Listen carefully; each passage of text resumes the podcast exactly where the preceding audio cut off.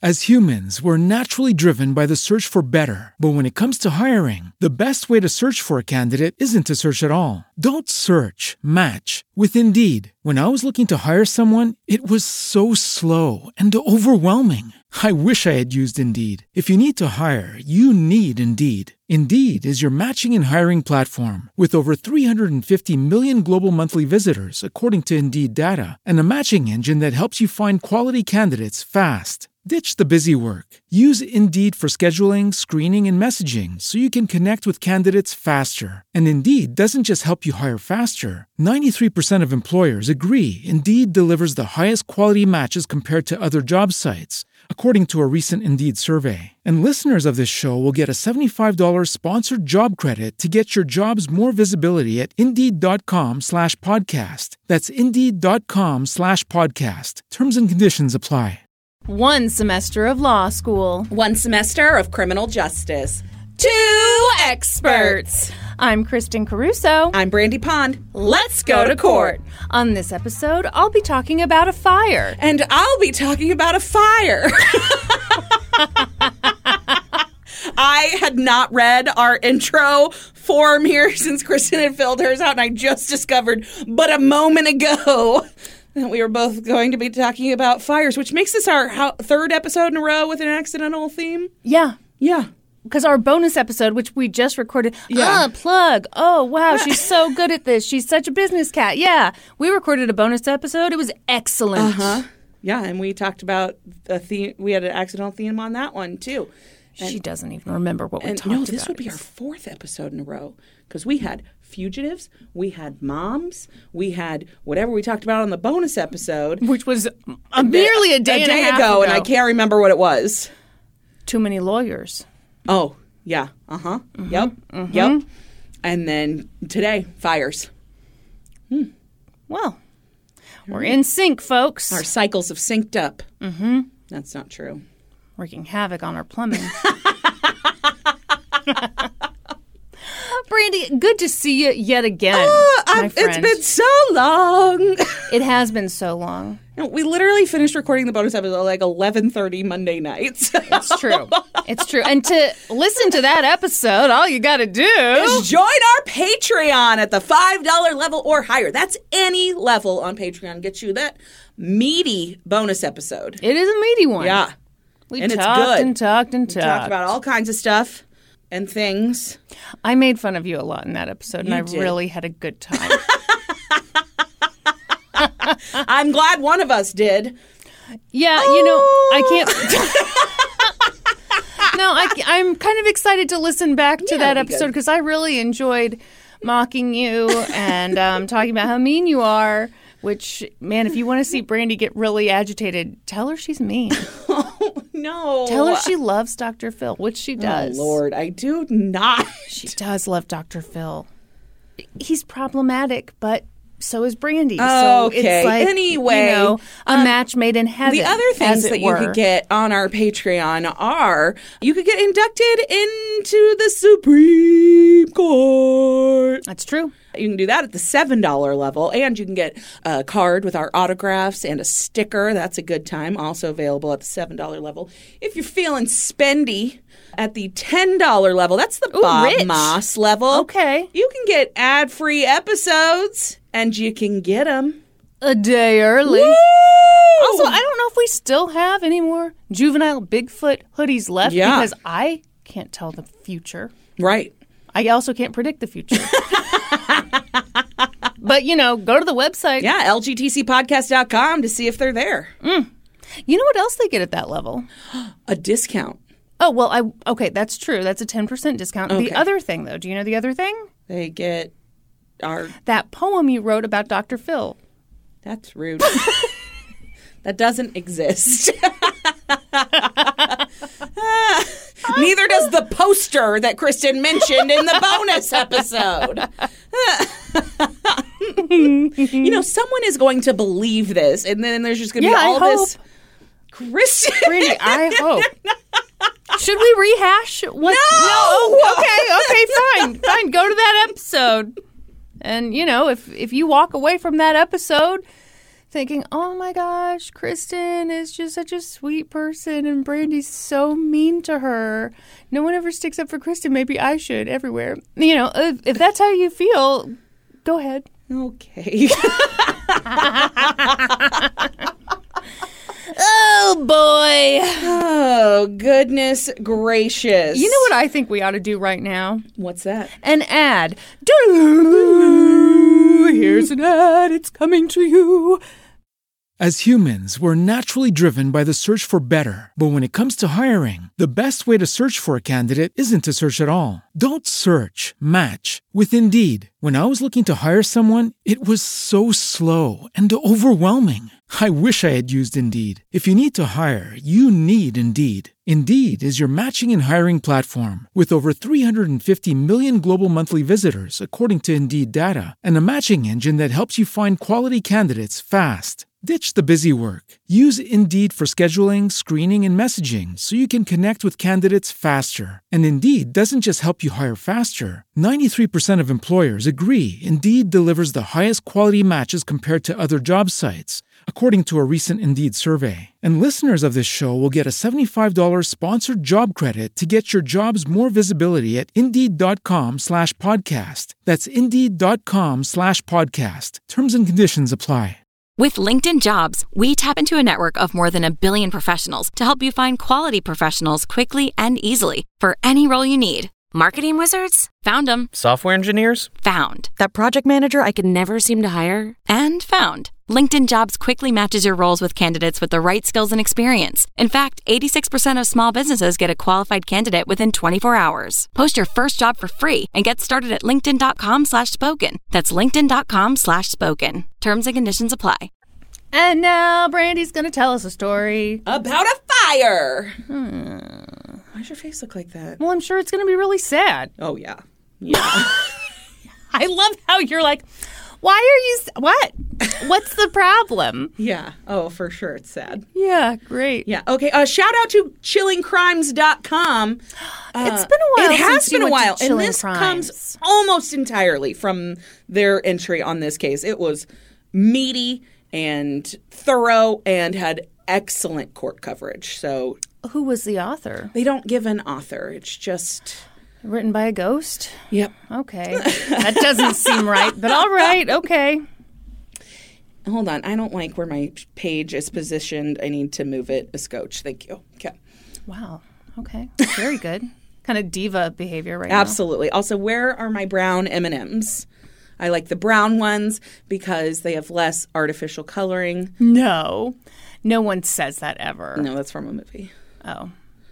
Well, naturally. In The Wedding Planner, don't you guys Jennifer think Lopez. it's kind of fucked up that like she said that to me knowing that I don't watch a lot of movies, so she like knew it would go right over my head. She's kind of fucked up, huh? Yeah. no. That's what they're Anyway, kinda in the thinking. Wedding just, just Planner, planting the seed. starring Jennifer Lopez and Matthew McConaughey, he only eats the brown M&Ms because he figures they have less artificial coloring because chocolate's already brown. But the candy coating is not made of chocolate, so that makes no fucking sense. Also, why not just eat regular chocolate? No, he likes M&Ms. Kristen, his name is Steve. Oh I'm I'm sorry, I had no idea his name was Steve. that changed everything? It really does. you know, I let Steves get away with whatever. That's right. Mm-hmm. Mm-hmm. Okay, I'm glad we've. Speaking of Steve's, this has nothing to do with Steve. Speaking of getting away with whatever. Okay, so David and I were watching the parade this morning. By the way, Chiefs won the fucking Super Bowl. And uh, there's so many police like along the like parade route and everything. David's and like, they're all named Steve. no, David was like, you know, it's probably like the perfect day to try and like get away with a crime in Kansas City because Yeah. all of the police are downtown manning the parade. And yet here we are being total chumps recording a podcast That's right. when we could be murdering our enemies. That's right. Mm-hmm. Okay. Anyway, it was. Wait, the- that's how did you get there from? You said I let Steve's get away Oh, with get away. Okay, okay. Yeah. Uh, all right, I'm with you now. Okay. Mm. Very good. I thought you were going to tell us a story about your stepdad getting away. No, away his name is Steve. What has he gotten away with? I don't know. Oh, damn. We'll have to have him on the pod. Yeah, he's gotten away with my mom's heart.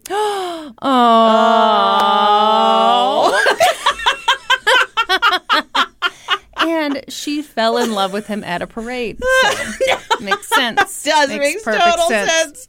No, they fell in love over uh, English muffins. What?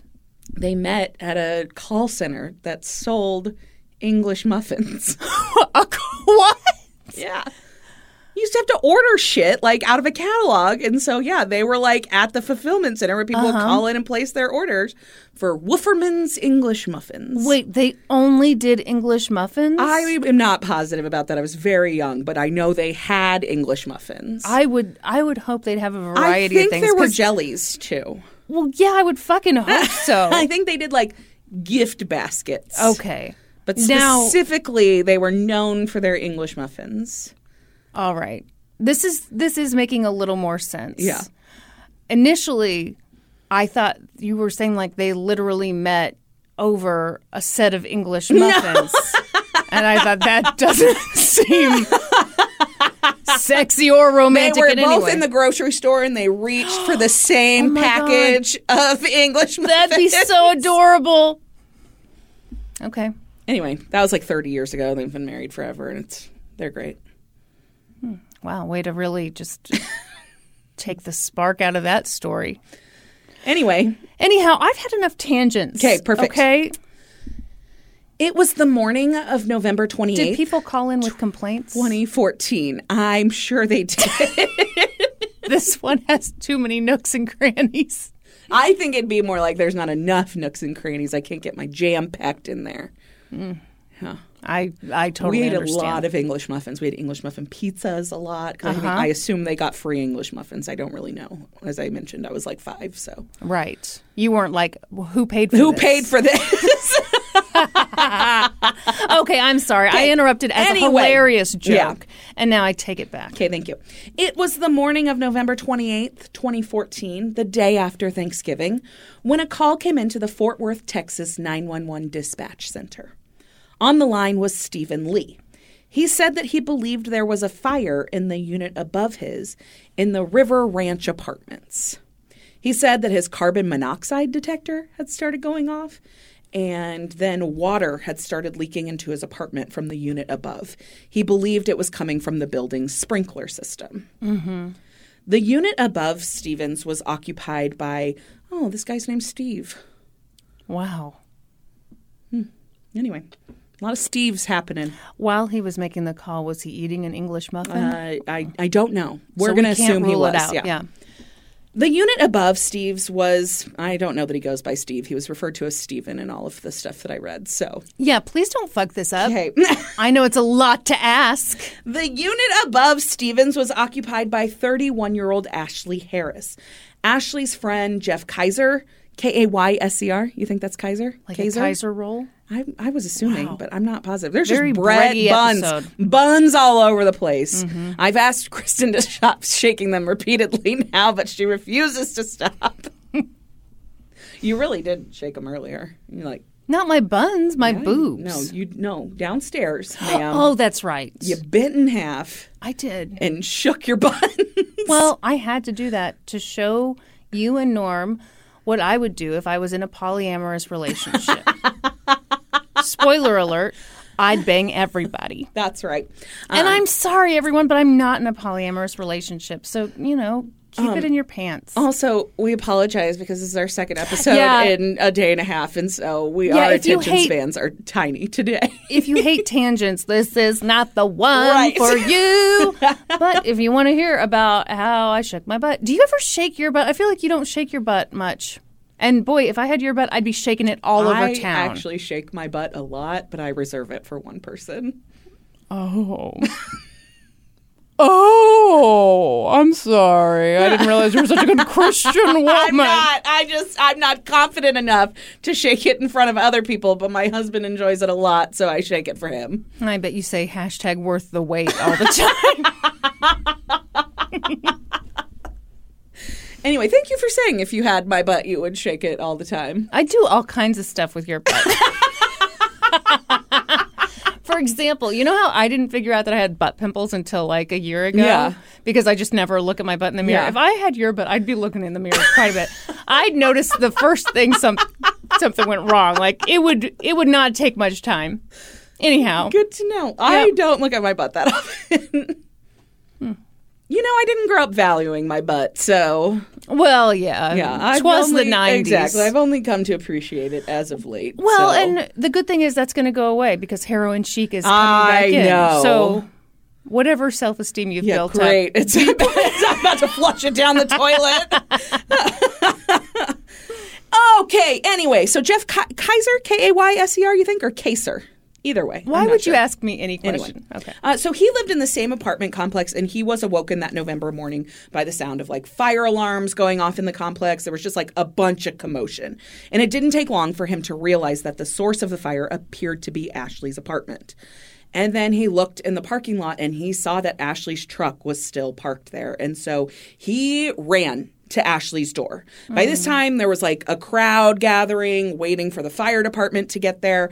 And Jeff made his way like through the crowd up to Ashley's apartment and either he like fucking kicked down the door and went in or perhaps a maintenance person unlocked the door for him.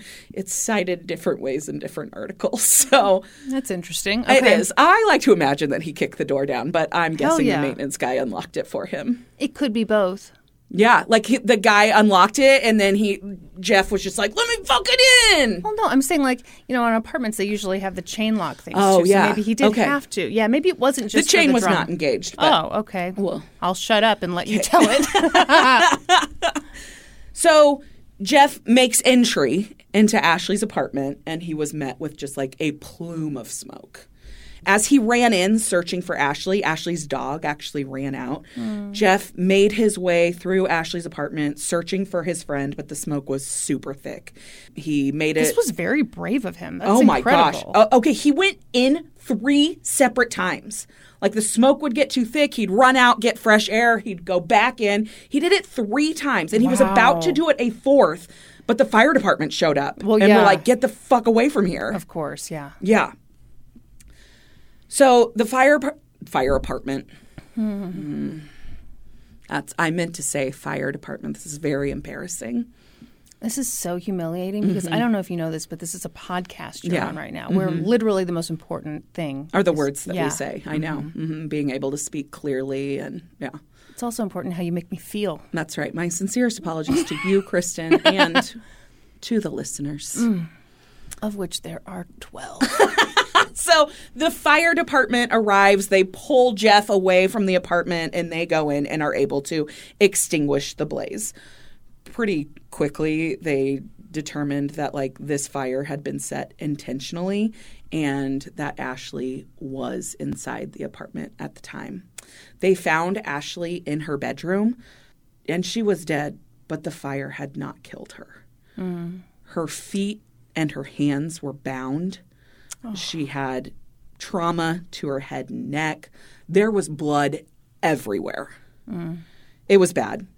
They were able to positively ID her, but you know, based on her friends that were at the scene. A couple of other friends had showed up by this time as well. Yeah. And one friend was like, is it is it Ashley? Is she in there? And they're like, do you know if she has any tattoos or anything? And hmm. this friend was like, she has like a scripture number Yeah. tattooed on her wrist. And they were able to confirm that the victim did in fact have that. yeah. So they called in an arson squad, they called in the homicide squad to investigate this scene. There was like no sign of struggle inside the apartment, no sign of forced entry, and Jeff told the police that when he had gotten there to try the door, it had been locked. Hmm. So the arson investigators were able to determine that an accelerant had been used, but it was weird rubbing alcohol had been used, and rubbing alcohol is not very flammable. It's not typically Huh. used as an accelerant. That made them think that like the fire was an afterthought, Yeah. um, and that they'd used what had been there right. and and assumed that it was flammable. I would assume that rubbing alcohol is flammable. Well, yeah, doesn't it say it on there that it's flammable? I have no idea. Does it? Do you have any? Let's take a break. No, and go. they also very quickly determined, as I already told you, that Ashley's car was still in the parking lot, but the keys for her car were missing. Hmm. She always hung them like in the same spot. A friend was able to tell them that, like where they would be, and they weren't there. So that made the investigators believe that whoever had done this to Ashley had taken her keys and then used them to lock the door Yeah. when they left. They went to work trying to retrace like Ashley's steps from the night before, figure out, you know, who who maybe had interacted with her that night, and so they talked to Ashley's friend Alexis. So she had actually shown up at the scene as well. Like uh, uh, people were calling, letting everybody know. Like Yeah. Ashley Ashley had a great group of friends and they really like wanted to figure out what was Of going on and course, sure. immediately came to the scene. So they talked to Ashley's friend How old was she again? She was 31. Okay, gotcha. So Alexis said that Ashley was an assistant manager at American Eagle at the local mall. And that she had actually worked the night before because it was Thanksgiving and they had a big Black Friday sale. So she had gone into work at like six o'clock that night, uh, the night of Thanksgiving, and she'd worked till like 3 a.m and then she'd come home. And Alexis had been at Ashley's, like letting her dog out while she was working those long hours. And so Alexis had been there when Ashley got home for work from work. They talked, they hung out for a little bit, and then Alexis said that Ashley had told her she was going to get some sleep because she had to go work the next day as well for this big Black Friday sale. This is wild. So someone had a very tight time frame. super tight window. Um, Alexis left Ashley's house at 4:45 a.m. Holy shit. and it was like eight o'clock when Yeah. 911 was called to report the fire. Yeah. Super tight window. Um, Alexis was actually the one who told the police that Ashley's keys were missing from her apartment.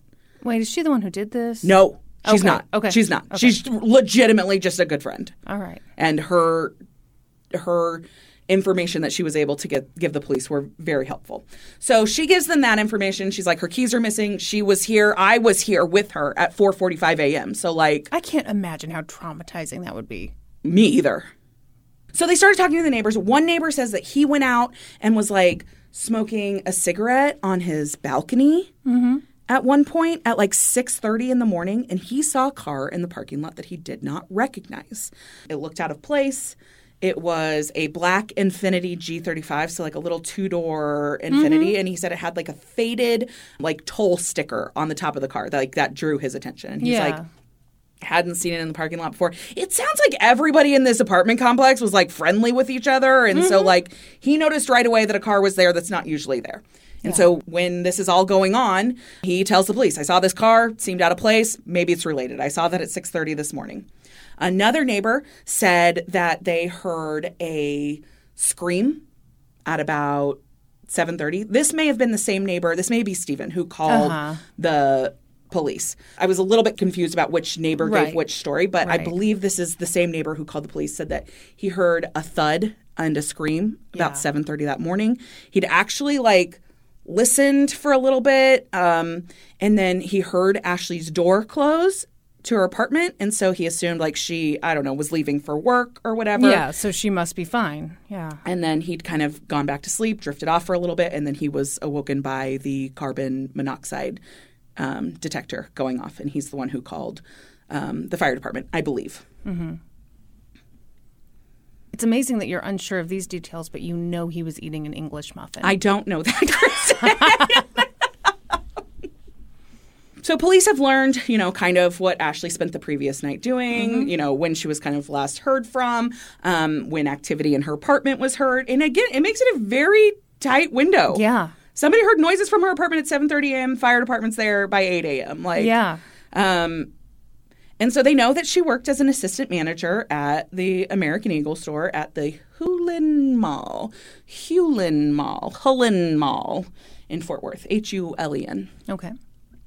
And it, this was big, big business time for them. So she was working a bunch of hours. She had worked, you know, the overnight, like Yeah. Black Friday sale, whatever. So they asked her friend Alexis, who was the one who told them, you know, about the keys and all of that, if she knew anybody who drove the Black Infiniti that had been reported to them. Mm-hmm. And she said she didn't, but she could ask around. And so by this time, the police have gone to Ashley's work because it was the last place that they knew she had interacted with other people other than Alexis. And they speak to her manager, Chris Cravey. And he said that he did know somebody who drove a black two door Infiniti. Her name was Carter Cervantes, and she was a former employee at American Eagle. Shit. Yeah, she had been a coworker of Ashley's, but she'd been fired in August. And Chris told them that Carter blamed Ashley for her firing. There was a situation where there was a theft, a big theft, like $18,000 deposit went missing from the safe. So it was tax-free weekend. Oh, And so it was a huge sales weekend for American Eagle. Uh huh. And a deposit was stolen from the safe. So they knew it was like somebody who worked there. And Ashley had been part of the crew who had watched the surveillance video as part of the management team. And she had said, it looks like possibly Carter or Carter's boyfriend, who also worked Oh at the store. shit. Yes. So Carter's boyfriend was Clarence Mallory. And okay, they weren't supposed to work together. American Eagle has rules about this because Carter was also part of the management team and Clarence was not. But Carter had gotten him a job there. So they had actually worked at another American Eagle together. I'm sorry. what? Oh no, this is kind of a mess. It is kind of All so right, they had worked at another American Eagle together. The management had found out they were dating, and they told Carter she had to either quit or transfer to another location Mm-hmm. because she was um, the one who made the schedules. And so she Hmm. Yeah, can't be in charge of scheduling. Yeah, Yeah, exactly. gotcha. And so she had chosen to move, and she moved like six hours away. Wow. Yeah. Her boyfriend, Clarence, ended up like n- no call, no showing like three shifts in a row. And so he got fired from American Eagle and he was put in the system as non rehirable um, because of the way that he left the company. Well, so she doctored some documents and rehired him under like a fake name and a fake social security number at her new store that she moved to, which was the same store that Ashley worked at. So that they could work at with American American? Eagle. All right. So weird. Yeah. Yeah. So no one knew this Uh-huh. initially, but Ashley had been part of the management team who had figured this out. And Ashley had been kind of pegged by Carter as her biggest competition when it came to moving up the management team at American Eagle. Did this woman think she was at IBM in the 80s? I mean, have so no weird. idea. Okay. So the the store manager for this particular American Eagle was out on medical leave, and Ashley had been the one who had been tasked as like being the stand-in manager while the manager was out on medical leave. And so Carter took us like as a as like she took it very personally, and she thought that like Ashley was going to get catch the eye of the district manager when really she should be the next one in line for a promotion. Okay. Mhm. Anyway, they had determined Can that you see this happening to you, Brandy? No You you really drink the corporate Kool-Aid. I do. I very much do, and I I ve- I'm very loyal to every company that I've ever worked for. I I mean, but I'm not competitive in that in that way. I am competitive, but I'm not so competitive that I think like somebody's out to get me or that like hmm. I would just What would prove that I was the right one for the job by like working way too hard for a company that undervalues me. Okay, that seems right. I thought I was going to have to argue with you, but no, I think you've got yourself pegged pretty well there. All right. That's how I would set myself You know what. I'm going to do? I'm, gonna, gonna show work- up early. I'm gonna stay late, and I'm not gonna take my breaks. That's exactly that's just- what I would do. That's how I'll and prove you know it. what? If I need to work six, seven days a week, I'm gonna do it. Yep. Yep. That's fine. I don't have to pee. I don't have to. I don't have to eat. Got my depends on. Mm-hmm. Mm-hmm. Yeah. So, okay, Carter and Clarence are both working at this American Eagle in August. Mm-hmm. This money goes missing $18,000. Ashley is brought in as part of the crew to watch the surveillance videos, and they see somebody with a mask on coming into the store, going directly to a lockbox, knowing exactly where the Oh, so they didn't even are. try to do the classic thing of like he holds up his girlfriend and like No. she. No. Okay. No. Yeah. So they could, they never, no criminal charges ever came of this, but American Eagle believed that they had enough evidence to prove that it was Carter and her boyfriend, that they were both were fired. Okay. I mean, when they were confronted about it, just the theft in general, like when there was like a store meeting about it, Carter made some comment about how like, I don't understand why it's a big deal. Insurance will reimburse them for the money. it's like, wow, that's a way to make yourself look real innocent there, but Was she wearing a full mink coat? Right. exactly.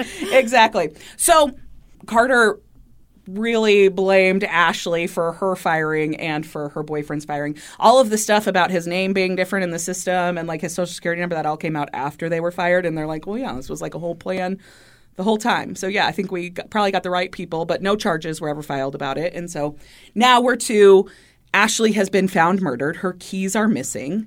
And so they find out that there's this woman who drives a two door black Infiniti, which was spotted in the parking lot, and she has a grudge against Ashley. This is the wildest story. It's nuts. Over a job at American Eagle. You got away with stealing the $18,000. right. You were never charged. You could literally get any, Any other job. in that mall, even. Yes. All right. Yeah. So they decide to put Carter Cervantes under surveillance. So, like that very same day, they go to her house. Uh, they put or her apartment complex where she lives. They put her under surveillance, and they're like watching her and like no activity that day. But the very next day, Saturday at 8 a.m., they see her leave her apartment, get into her Infiniti G35 with a man who they determined to be her boyfriend, Clarence Mallory, and they follow them. And they drive to the mall. And Carter gets out of the like she's like dropped off at the front and like she gets out of the black Infiniti and she goes They did into not. the mall. They did not go. Are you about to tell me that they went into American Eagle and applied for their jobs? No, that's not what I'm going to tell you. It's Saturday morning at 8 a.m. Oh, so right. No, that makes sense. the mall's not open, Okay. which means that probably nobody's at American Eagle, What the? F- and maybe they have the keys, and maybe they're going to go try and pull off a second robbery at American Eagle and get the Black Friday sale money out of the safe. wow. Mm-hmm. But there are cameras everywhere. Right. So then, and police have followed them there. Right. And, I mean, in addition to that, so- yeah. Mm-hmm. So Clarence Mallory is driving the Infiniti. He pulls up to the mall. He lets Carter out. She goes inside to the mall. Then he goes and parks in the parking lot. And the police come up and they have him roll down the window. And turns out he doesn't have a driver's license on him. Hmm. And so they arrest him for not having his driver's license. Mm-hmm. And then they go into the mall to try and find Carter. But they can't find her. They search the whole mall. Turns out they find on surveillance video that she had gone to the American Eagle. She'd taken a key out of her pocket and she had attempted to open the gate. But the locks had already been changed because they knew What? Ashley's keys had been stolen.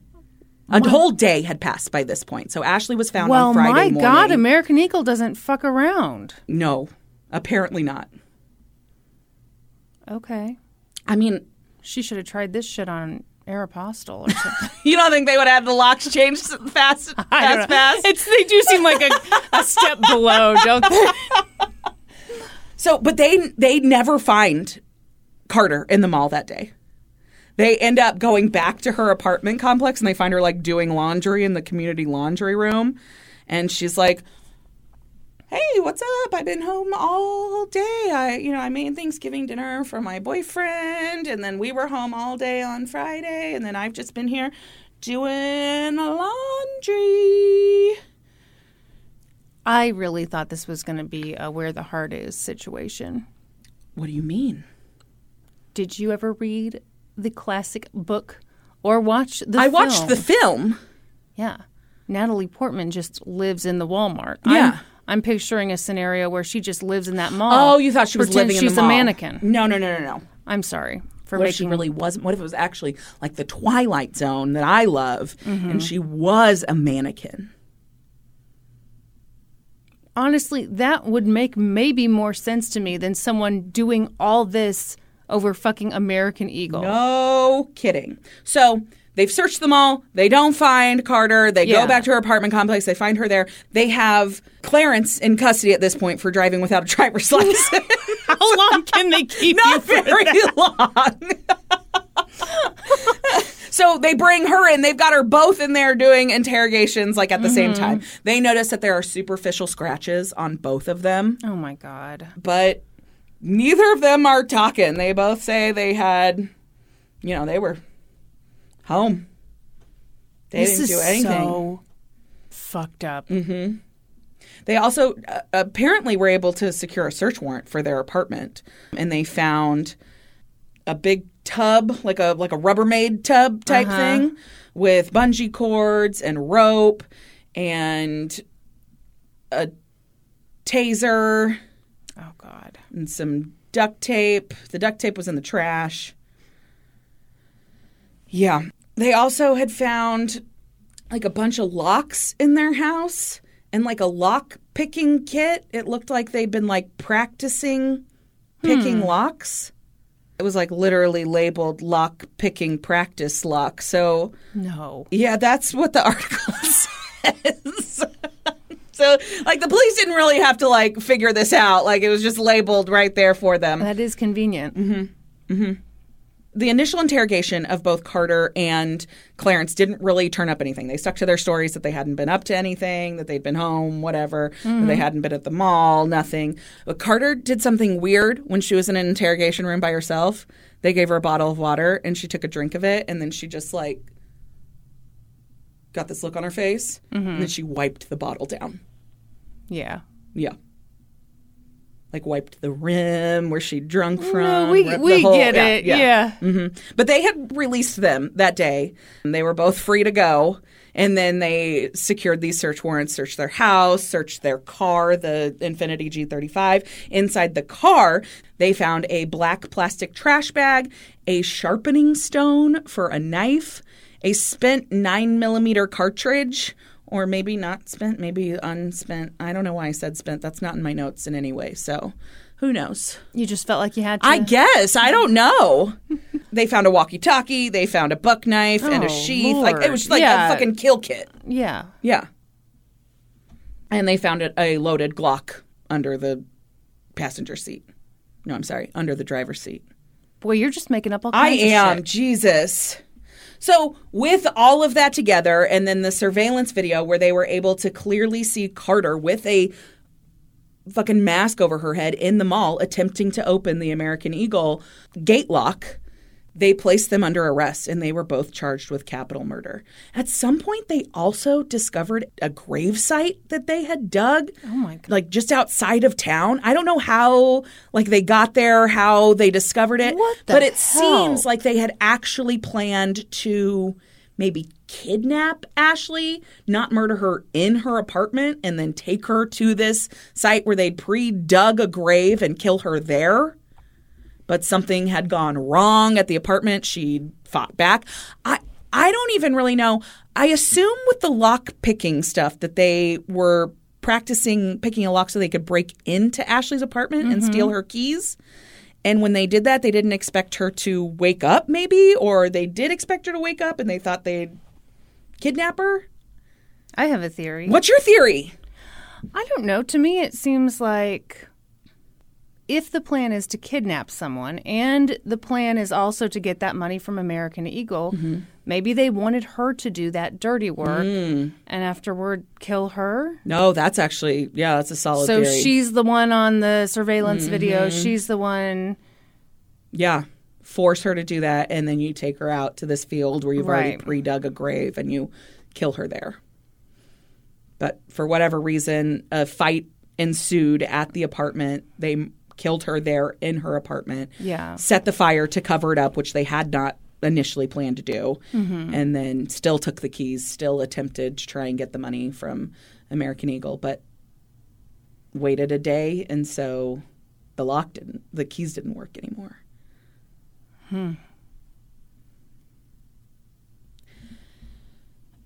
Clarence and Carter were both arrested and they were charged with capital murder once all of this stuff was put together. The state did waive their right to seek the death penalty and said that they were looking for life in prison without the possibility of parole. Both Clarence and Carter pled not guilty. So these cases were tried separately, but essentially it was the exact same trial with the exact same evidence. So I'm really just going to present it once, but no, these trials, two separate trials happened. My God. You're really phoning it in today. I'm not. I'm not. Carter Cervantes was the first one to stand trial. The prosecution believed that Carter was the mastermind behind this. Carter was the one who had falsified the documents to get Clarence the to be able to hire Clarence Yeah. at the American Eagle. This is so wild to me the amount of work that went into this to like at an American Eagle. Okay, so honestly, that was my first thought when you first said all this. At trial, the prosecution told the jury that there were a couple of different reasons that Carter and Clarence wanted to harm Ashley. They wanted her keys to steal the money from the store. That was number one. But they also had this grudge against her. They wanted revenge because they believed that Ashley was responsible for them losing their jobs at American Eagle. And like Not uh, them for it's- stealing. It's impossible to get another job anywhere Yeah. else. Yeah. I'm not shitting on a job at American Eagle. I'm just saying there are a million other jobs of that same caliber. Like, Right. I don't, I just don't understand. Like, I, Well, these clearly aren't very logical. no, I, it, right, right. And you got away Maybe with maybe they- it, stealing the $18,000. Maybe, maybe they weren't hot enough to work at Hollister. Did you ever think about that? Yeah, maybe. They didn't have the body for Abercrombie Okay. or the laid back vibes for Hollister. Mm-hmm. They weren't approachable enough to work at Claire's. Yeah. They didn't have the self control to work at Auntie Anne's. Mm, that's probably true. I wouldn't. You know, this whole time I've been like, when's she going to stop me? Because I, could go through a long list. A long list of mall stores. They weren't dowdy enough to work at J.C. Penney Oh, that's sad. or rude enough to work at Dillard's. You think they're kind of snotty at Dillard's, do you? Not snotty, just rude. Okay. what do you think you got to be to say work at like Nordstrom? Oh, classy, Yeah. classy. Mm-hmm. I've got nothing negative to mm-hmm. say. Yeah, I used to know someone who was like a an assistant department manager at Nordstrom. She had like a fashion degree. Like What was her name? her name's. Oh. Do you know this person? No, but I recently. Okay, this is weird. I I recently found out that I know someone who used to date someone who worked at a Nordstrom. And I had to act like I wasn't as excited as I mm-hmm. was. Okay? All right. All right. Okay, great. Do you want me to go back to the trial here now? I suppose I do. I could go on though. the prosecution told the jury all about that previous theft case that resulted in Carter and Clarence losing their jobs and talked about how Ashley was put in charge of the store in June of 2014 while the store manager was out on medical leave. And that at that same time, Carter worked there as an assistant manager and that she really took that as a slight to her. Like she really believes she should have been the one who was put in place as the acting manager while Chris was out. And then they talked about how on August 24th of 2014, $18,000 was stolen from the safe and that it was Ashley who specifically had looked at the surveillance video. But she wasn't the only one who had looked at these surveillance videos and right. It's that it it's was not logical. It's it's I've decided you are responsible for my actions. Yeah. Yep. So what they determined when that money was stolen, that maybe the gate, maybe a back door, um, hadn't been fully locked, and so they determined that Carter had been the one who closed that night before, and that the person on the surveillance video stealing the actual money had been Clarence, and so that's how American Eagle had determined they had enough evidence to fire them, but they hadn't ever like moved forward with pressing charges or anything like that. Mm-hmm. And then they talked about how at that time, that's when the store manager found out that Carter had falsified documents to hire Clarence in the store to begin with. The prosecution also gave evidence at trial that the police believed the theory was kind of what we talked about a little bit. And again, there's not a ton of evidence about this, but this is what they believe that initially the plan was is that Carter and Clarence had planned to kidnap Ashley, steal her keys, and then they had dug that grave, so obviously they planned that this would end in murder. There were some text messages on their cell phones about like this reconnaissance that they were doing. There were pictures of Ashley's apartment. They had like the latitude and longitude coordinates of Ashley's apartment. Really? Yeah, I think they thought they were kind of like masterminds. Yeah. And yet they're documenting everything. Yeah. Okay, I apologize. I told you earlier I didn't remember how they found the thing, but it turns out it's right here in my notes. They had latitude and longitude coordinates for that grave that they Okay. had dug. Okay. Are you planning to be honest for the rest of this? Yeah, it wasn't that I was not honest. It was that I just seems forgot. like seems like a big lie. Uh huh. Seems pretty problematic. Okay, great.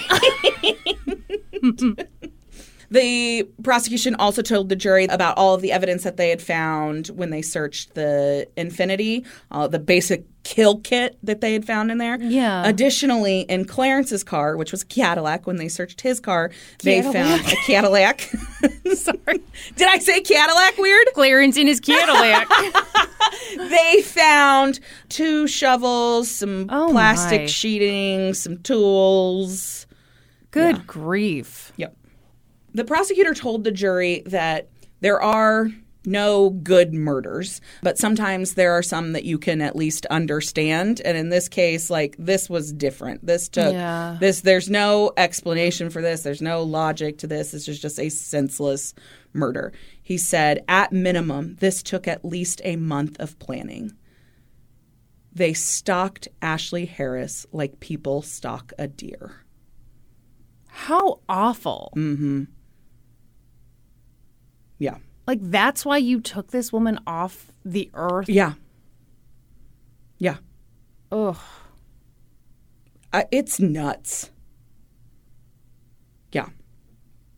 Alexis, Ashley's friend, was called to testify, and she said that she had been at Ashley's apartment that night. Like, she left there at like sometime after 4 a.m., and that she knew Ashley had locked the door right after she left. Like, she heard her engage the lock Yeah. as she was walking away.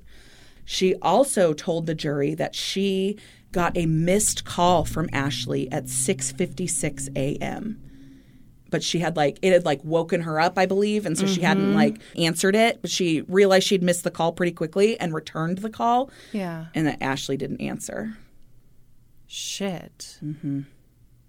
So that makes you wonder if like that's about the time that like they broke into her apartment, and that Oh my god. Mm-hmm. Fuck. I think that's horrifying to know like how much Ashley knew what was about to happen to her before it happened. Yeah. Mm.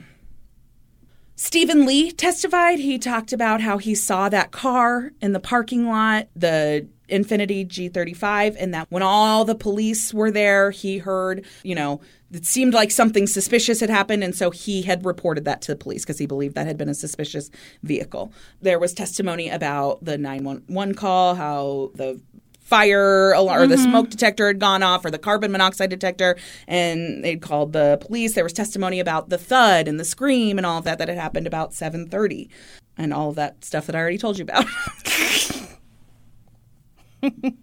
jeff Kayser Kayser K A Y S E R, was called to testify. He talked about how he was Ashley's friend and neighbor. He said that when he woke up that morning to the sound of fire alarms, he realized that it was Ashley's apartment and he ran there. He tried to, you know, get in and save her and was unable to because of the thick smoke. Wallace E. Hood Jr., an arson investigator, testified that he located multiple points of origin to the fire. One was the bed, one was Ashley's body, and one was the closet. He also noted that a smoke detector from the apartment had been like taken down and had been shoved under her mattress. Like they hadn't known how to disable it, I'm guessing, and so they thought they could put it under the mattress to muffle it. Yeah. Mark Sedwick, uh, with the FBI, a special agent, obviously, a member of the Cellular Analysis Survey. Sur- survey a member of the cellular analysis survey team So or well the said. Oh. cast as as so oh. many people call it you know, Yeah. testified about the texts that had been sent between Clarence and Carter's phones planning this whole thing, the latitude and longitude stuff that had been found on their phones, and a specific text exchange that had occurred at 11:52 a.m. on November 28th. So this is the morning that Ashley's found, but a couple hours later. Mm-hmm. Carter text to Clarence, "Hey, remember that thing you said I didn't clean well? Did you clean it? Did we leave it behind?" Oh my. And Clarence said, "We left it. I didn't touch it." And Carter responded, "Well, damn, that's not good. Take out all the trash and leave that. I need to take care of that. I'm so sorry I forgot." I don't know what they are referring to that they left behind, mm-hmm. but something. They did find DNA evidence. They found Ashley's DNA on the gun that was in the Infiniti. They believe that Ashley had been pistol whipped with it, and that's oh. how her blood transferred to it. They also found Ashley's blood inside the G35, the Infiniti mm-hmm. G35, or whatever fuck car it was. Yeah. I may have made up G35 just now. I'm in no position to tell you otherwise. The prosecution played the surveillance video from in front of the American Eagle, and it showed that around 2 a.m. on the 29th of November that somebody tried to open the lock and was unsuccessful. And so then it seems that there were multiple attempts made by wow. Carter to gain access to the American Eagle store. Wow. Yeah. The medical examiner testified about the injuries to Ashley Harris. The autopsy revealed that Ashley had injuries all over her body. She had a laceration to the right side of her scalp. She had lacerations to her cheek and the left side of her face. She had a bruise on the right side of her face. She had a bruise between her eyes and a bruise around her left eye. There were lacerations on her lip. There was a scrape under her chin. There was a laceration in her ear. Um, and they believed that one was caused by the pistol whip. She was just horribly beaten. She was Yeah. tortured. Yeah. The medical examiner determined that Ashley's actual cause of death was asphyxiation. She had petechial hemorrhaging. So they hogtied her essentially. They tied her hands and feet, beat her, and then strangled her to death. Good grief. Mm-hmm. When it was the defense's turn, their strategy was to basically say at Carter's trial that mm-hmm. She didn't have anything to do with it. Right. It was all Clarence. him. Yep. And at Clarence's trial, they did the exact same thing. So Clarence didn't have anything to do with it. It was all Carter. Yep. Carter actually took the stand in her own defense at her trial. Um, she told the jury that Clarence was super controlling, that he controlled everything she did, he- eh, down to what she ate and drank. She admitted that she had gone to the mall and attempted to access American Eagle, um, but claimed that she'd only done it because Clarence told her that he would kill her if she didn't. She testified that he had held the gun to her and told her that she had to do it, and that he also claimed when he was holding the gun on her that there was somebody waiting outside her parents' house, and that if she did Oh, not do it, they would up. go in and kill Yeah. her parents. Okay. No, she's admitting to the things she has to admit to because there's no disputing the fact that she went to American Correct. Eagle and tried to get in. Yep. So she's admitting to that because she has to, and everything else is just Yeah. getting a little extra Mm-hmm. spin. She claimed that at the time that Ashley would have been murdered, she was asleep in her bed. He couldn't have possibly been there, and she did not know where Clarence was at that time. She told the jury that she did not kill Ashley and that she played no part in Ashley's death. Mm-hmm. Sure thing. Okay. Yeah. Um, and as I said, at Clarence's trial, he did the same thing. I don't believe that he testified in his own defense, but they blamed the entire thing on Carter, said that he had no involvement and was just um, an unwilling participant in some aspect of it. Okay. The jury did not believe either of them, and they were both found guilty, and they were both sentenced to life in prison without the possibility of parole. Yeah. Both have appealed their sentences, but as far as I could tell, tho- those appeals have not been not been successful to date. How old were they when they did this? Do you know? Around the same age as as Ashley, I would I would get. I've seen pictures of them. I did not get their ages. I didn't look them up. But Um, like definitely late 20s, early 30s. absolutely, like maybe even mid twenties. Wow. Mm-hmm. Okay. Yeah, I mean, this is just So it's not even like your prefrontal cortex hasn't fully formed type No, of I shit. don't- no, This no. is, wow. I don't think so. Hold on, let me let me let me find the age real quick. Okay. Yeah. Uh, Carter was 28 at the time of the murder. So, yeah. And Okay. Clarence Mallory was 22. So he was younger. Oh, okay. Okay. Yeah. Hmm. Which I'm guessing is probably why the prosecution went with the theory of like she's the mastermind and Well, I mean, and to be And fair, obviously, like, that's- she's the one who doctored those yeah, absolutely. documents. Yeah, Yeah. I mean, I don't think it's a stretch to say. Oh, I don't think so either. I don't say, think so either. I think it's a huge fucking stretch for her to be like, I didn't have anything to do with this. Like, I the things I did participate in, I was forced to do against my will. Hmm.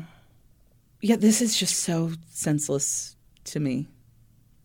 Did Ashley's family speak up at all? Like, I didn't find any Okay. anything about her family. okay. The stuff I found about her personally is that she was just like really popular. Like she had tons of friends and just like this great social group. And she was just like super cute. There's all these pictures of her and she's got just like this very distinct look. Okay. She wore like these very swoopy bangs. Mm-hmm. And then she always wore like a backwards baseball hat over oh, it. she was cool. Fucking cool as shit. yeah. Yeah. And one friend was interviewed for this article that I read on Oxygen, and she was like, everybody loved her. Everybody thought she was beautiful. She got hit on by guys. She got hit on by girls, like constantly. Like, yeah, it's just so senseless. Yeah. Like, I just can't imagine like you you lost a job and like this is you. Yeah. So, what do you know about them and their backgrounds? I don't know much about their backgrounds at all. Hmm okay. And when I say much, I know nothing about their background. We all knew what you meant. yeah. Yeah. Why? What are you? What are you thinking?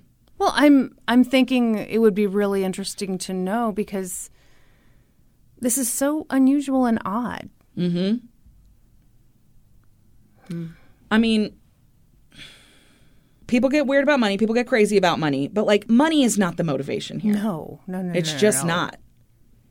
No, you don't kill someone in this way No, over money. you torture someone to death yeah. over a few. I mean, it would be a lot of money. I think they were talking about close to fifty thousand dollars is what would be in in Mm-hmm. the safe. But like, no, you don't torture someone to death over that. Like, Yeah, I mean the other thing is like if it's just about getting that money that's in the safe, probably all you got to do is have a gun. Mm-hmm. I mean, Yeah. yeah. So they they were doing what they wanted what to they do. wanted to do. Exactly. Well, that was disgusting. Yeah. Thanks a lot. Sorry, you're welcome.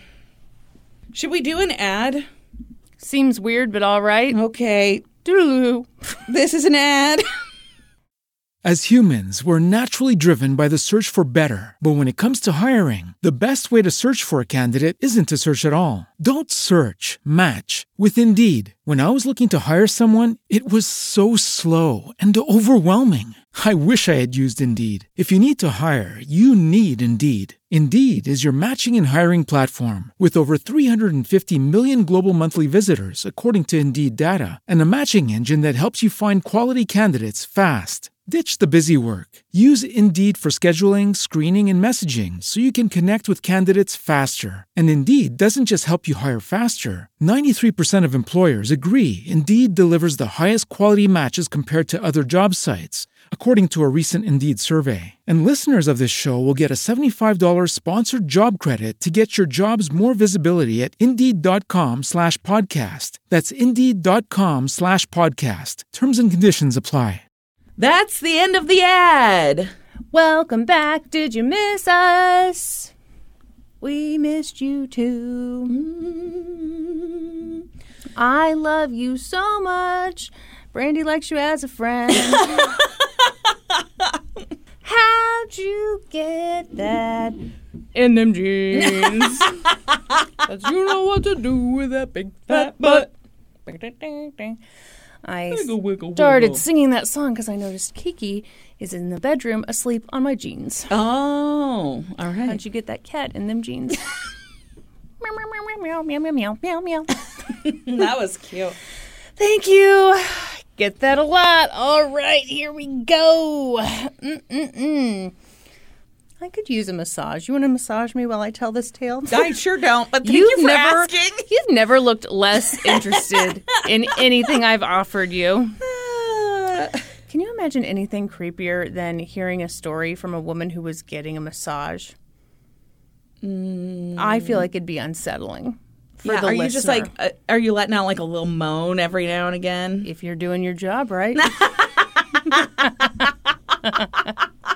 so that's a challenge to you, my friend. Ooh, all right. Although it sounds like you're just going to sit there. Yeah, I'm not. I'm not. And you. listen. Am. That's exactly what I'm going to do. Okay. Just so you know, for the massage, I will wear basketball shorts and a full coverage sports bra. Thank you. I would. I would ha- like it no other way. Okay, uh, for this episode, I pulled from a fabulous 48 Hours episode. I don't think 48 Hours gets the credit it deserves. I like 48 hours. Yeah. Yeah. Um, hmm. You going to tell not me gonna, the name not of gonna tell you the name of it.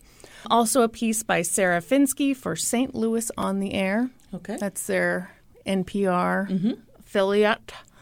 There was an episode of Unlocking the Truth. You remember that Ryan Ferguson I was going to show? say I know this case because of that. Shut up! You know it. Yeah. Damn! Don't. hmm.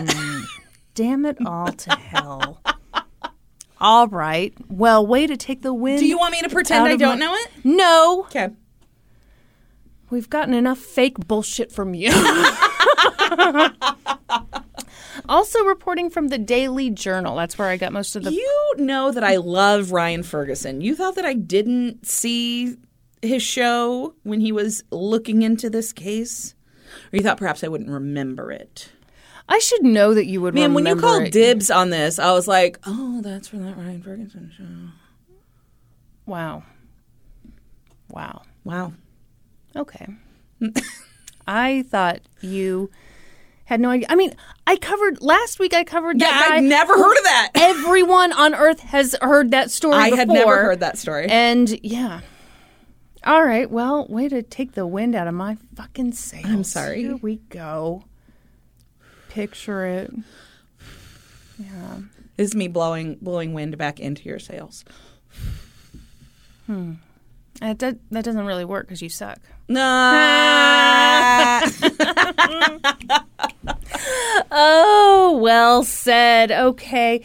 You know what? I need to shake this off. Okay. This blow that you've dealt I me. apologize. Mm-hmm. I wish you didn't have such a good memory. Because me, You could probably tell me the same story you told me six months ago. Oh, I'm like, sure that I could. Yeah. Hey!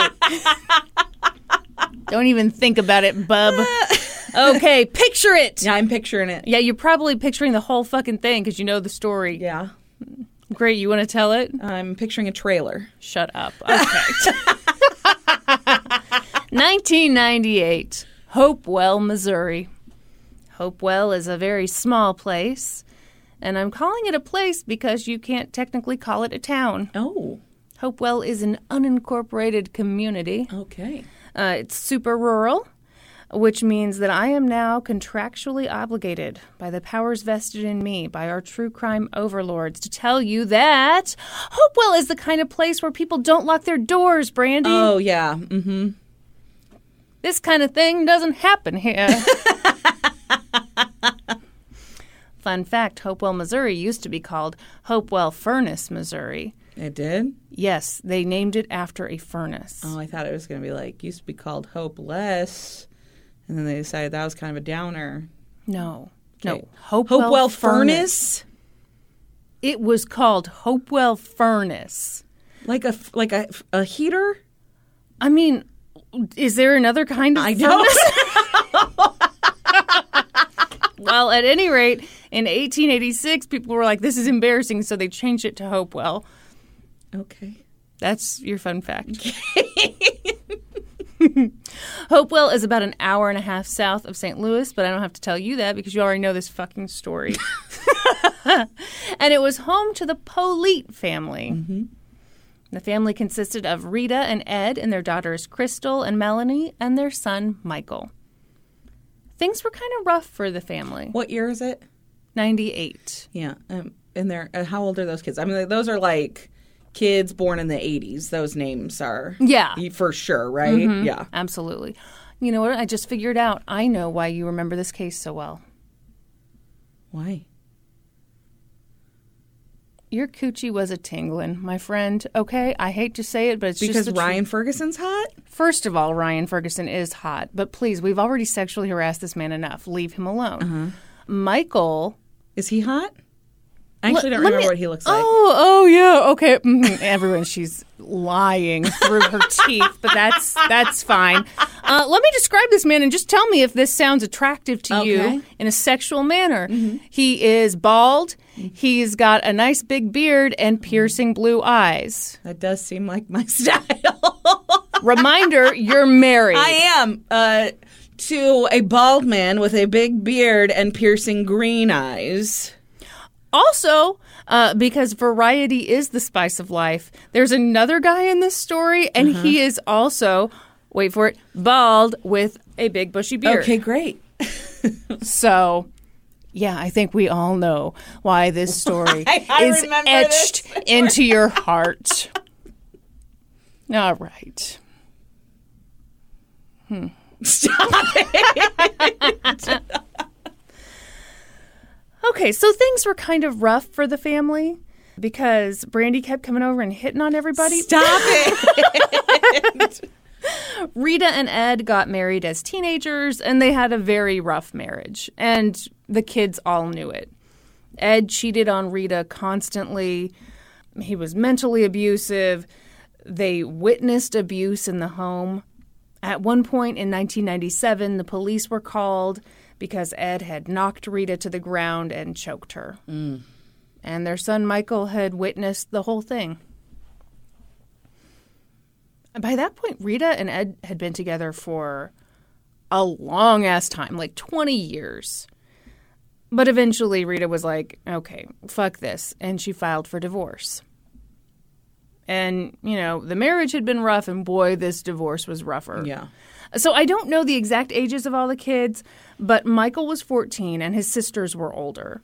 And I think they were probably um, out of the house by then because this divorce really had the biggest impact on Michael. He was the one who was kind of put in the middle of everything. Mm-hmm. His dad really wanted Michael to come live with him. And in fact, he offered Michael money to come live with him. Okay. But Michael didn't want to do that. He wanted to live mostly with his mom. For the record, that's not to say that Michael and his mom had a perfect relationship or even that things were going particularly well for Michael in general. At this point, he was enrolled in the seventh grade for the third time. Oh, wow. Yeah, he just didn't show up to school. Mm-hmm.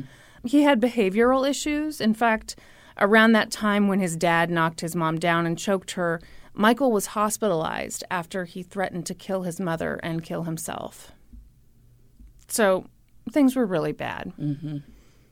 But the divorce was moving forward, and in late November of 1998, a judge granted Rita alimony, child support, part of Ed's pension, and half the 401k. And Ed was livid.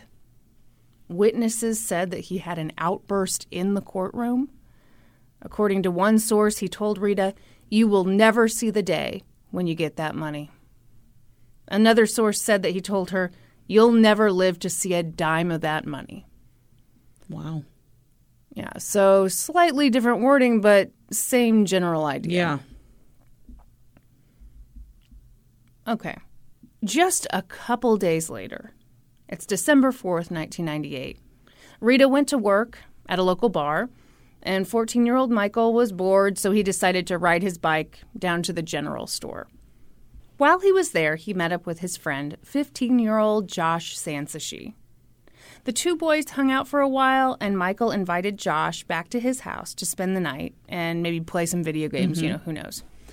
So the two boys went back to Michael's house, and the house was a trailer, as you've already pointed out, because you know every detail of the I don't. story. That's the thing. I don't know every detail of this. I just know the basics. You just know what everybody looks like, right? so Michael's room was on one end, his mom's room was on the other. Mm-hmm. And Rita came home, you know, 11 o'clock, midnight that night with sandwiches for the boys, and they had their sandwiches. And afterward, she was like, okay, I'm going to bed. And Mike asked Josh where he wanted to sleep. So Josh had the option of either sleeping out on the living room couch or going back to Michael's room and sleeping on the floor. And Josh decided to go sleep in Michael's room on the floor. So, according to Mike, they went back to his room, put the radio on, smoked a little pot, and fell asleep. And at about 6 a.m. the next morning, the boys woke up to the scent of smoke. Interestingly, not a ton of smoke. He said it initially made him think of like when his mom burned bacon. Okay. So Mike opened his eyes, and the room was a little hazy with smoke, and he threw the blankets off of himself. He went to his bedroom door, he threw it open, and then there was a lot more smoke. He yelled for his mom, but she didn't respond. He yelled again, no response. All he heard was the smoke alarm going off in the dining room. Mike started choking. Josh got up. The boys ran outside. Mike saw that his mom's truck was parked outside and he realized, oh my God, she's still in the house. Yeah. So he did the only thing he could think to do. He grabbed the garden hose, ran back inside the trailer, trying to get to his mom's room. And in the meantime, Josh ran for help. So the good thing is that, you know, even though this is a very rural area, the police had neighbors, and the neighbors were mostly family, and they were kind of right there next uh-huh. to them. So Josh was able to run and get help, and Mike ran into the house with the hose, but he couldn't reach his mom's room. He dropped to his knees, and then he entered his mom's room, and what he saw was horrifying. His mom was dead. Her body was on fire from the waist up. Oh my gosh. She was covered in blood. There was blood on the walls, blood on the floor. All he could really see were her legs, and he heard the crackling of fire. Mm. Michael's aunt and uncle, Chuck and Patsy Skiles, lived right next door, and I believe they're the ones who called the police. I think they're mm-hmm. the ones who Josh ran to. At any rate, police arrived on the scene and couldn't believe how awful it was. It was a very bloody crime scene. There had clearly been a struggle. An autopsy would later reveal that Rita had been bludgeoned to death. She'd been hit in the head by something, likely multiple times, and was eventually rendered unconscious, and then her body had been set on fire.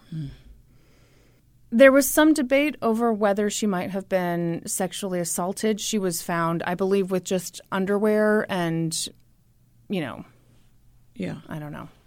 These cases are I know. similar. I know. I, th- we need to get out of sync with one another, No my friend. This is too much. An arson investigator looked at the scene and determined that an accelerant had been used to feed the fire. Gasoline, most likely. Police, of course, spoke to Michael and Josh, and right off the bat, they were kind of creeped out. Michael had apparently just discovered his mother brutally murdered, and yet he wasn't crying. He wasn't emotional. Okay. You disgusted, Brandy? Yes, how dare he? No, everybody processes stuff. Blah, blah, blah, blah, blah. You sounded like a bird. Did. No, everybody processes things differently. No, there's a right way and a wrong way to process something incredibly traumatic, and he mm-hmm. was doing it wrong. Okay. Sure. Yeah, it's amazing to me these situations that are just unimaginable. Mm-hmm. And yet people are so Have decided what the right way is Right. to react to them. Yeah. Right. Yeah. Perhaps he was in shock. Perhaps he was stunned by what he had seen. Yeah. You know another thing people never Perhaps he's a 14 year old who thinks he's not supposed to cry in front of his friend. who knows? Yeah. I, I really think the other thing that we never consider in these things is what if somebody's just kind of weird? Yeah. like I mean, for like, real. Honestly, like not a murderer, Yeah. just different. Yeah. Lock them up, I guess. I guess okay. so. So they took the boys to the station to get their statements, and on the way there, Michael said something really weird. He said, What's going to happen to my mom's truck? The police were disgusted. This kid's mom was dead. He wasn't emotional about it, and all he cared about was her truck. That's that could mean so many different things. Right. Yeah. Okay. No, I mean, again, so his sisters were interviewed for the 48 hours episode and they talked about, you know, when when you lose someone there's this desire to hold on to things. Absolutely. I don't I don't even, you know, maybe it's that. Maybe again, it's just this wild thing that none of us can imagine Yeah. happening just happened to him. He's probably going to say whatever. Yeah. Also, he's 14. Yeah. Did I mention he's 14? he's Yeah, 14. he's 14. My God. Later, when the police got Michael's statement, they were struck by how little sense it made. His mom was violently attacked in this trailer, and Michael had slept through the whole thing. Yeah. Mm-mm. Okay. Bullshit. They decided to administer a voice stress test.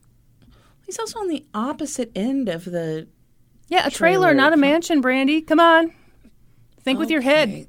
All right. That's that lump three feet above your ass. Just being helpful. Thank you. Mm-hmm. What's a voice stress test? Um, it's like a polygraph test in that it's inadmissible in court because it doesn't mean shit. Shit. Okay, great. Um, and yet they do it anyway. They're going to put a ton of weight in it too, right? Yeah. Yeah. So yeah, they administer this voice stress test, and Michael failed. They told him he'd failed every single question. Mm-hmm. Time to be honest. Time to tell us what really happened. Okay. Fuckers. Anyway, for the record, because I can sense that you're being kind of a bitch about this whole thing. they did look at other suspects, so relax. Uh, they looked into Michael's dad, Ed Politte, but Ed had an airtight alibi, or as we like to say on this podcast, a rock hard, Rock hard alibi. alibi. A throbbing alibi. He lived like 80 miles away and he'd been at work.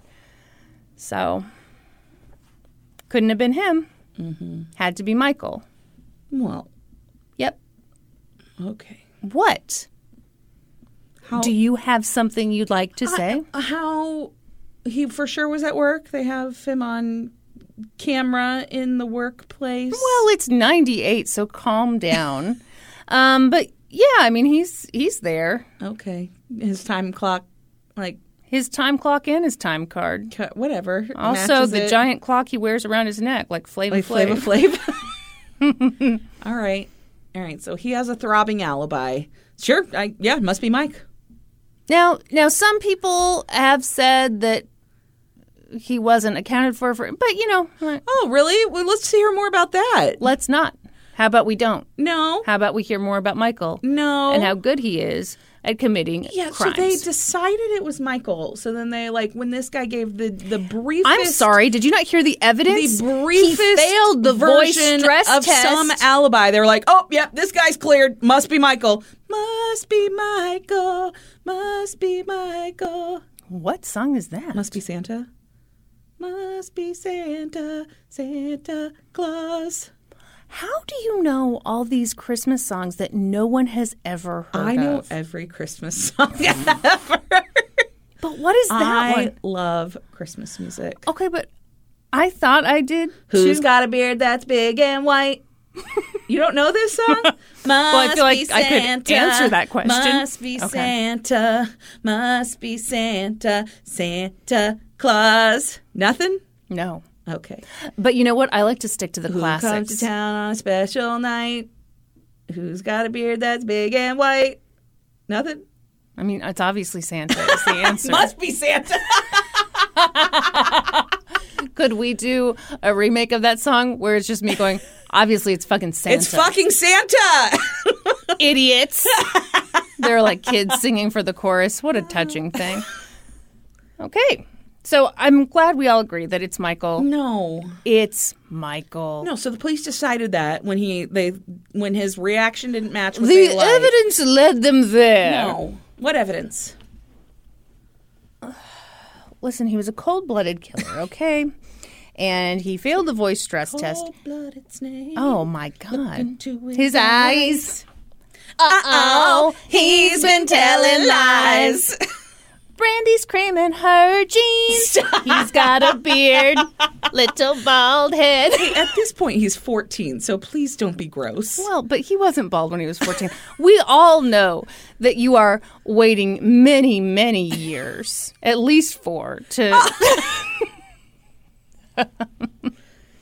Anyhow, Anyway. anyhow, I don't think you should fall in love with this man, Brandy, because he's obviously such a cold-blooded killer, and he's weirdly good at committing murder. I've got to add that in right now because he managed to hide the murder weapon brilliantly. Real, yeah, they never They never, never, found, found it. Okay, no, great. Um, also, he managed to hide his bloody clothes brilliantly because Mm-hmm. they didn't find those either. Also, I don't know how he pulled this off, but there'd been a struggle, um, and he hadn't sustained any injuries, not even a scratch. Wow. To add to that, he wasn't very big. Again, he's 14 years Yeah. old, which is so weird that you keep talking about him in this way. Um, yeah. So there you go. Now, of course, Michael denied having anything to do with his mom's murder, but you know the facts Sure. proved otherwise. Investigators tested Michael's tennis shoes. They had a member of their canine unit arf, arf, um, sniff his tennis shoes, and mm-hmm. that dog found traces of gasoline on them. Okay. They knew, based on looking at the crime scene, that an accelerant had been used on the fire, and investigators confronted Michael with that evidence. And Michael was like, Well, yeah, you know, I bet there was gasoline on my shoes. I like to set fires, it's what I do for fun. You didn't say that. What? Yeah. He, I mean, he, this, Oh. yeah, he liked to set fires. See, now, now you're starting to wonder if you've No, I'm not. wrong. He is also It's all like a 14 year old boy. I think a lot of 14 year old boys. Nope, like, this is the first one. yeah, fire school, man.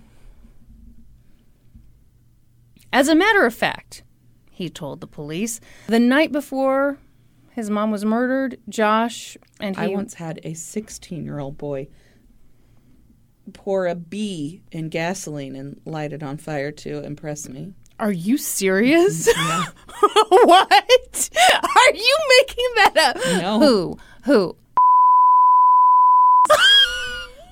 Are you serious? Yeah, he had his dirt bike, and so he was like showing off. Was this in the parking lot? I hope not. No, it On at, It company- was at my house. Your dad must have been pissed. He lit your lawn on fire. no, no, he did it oh. on the street out in front of my house. Oh, okay. Were you impressed?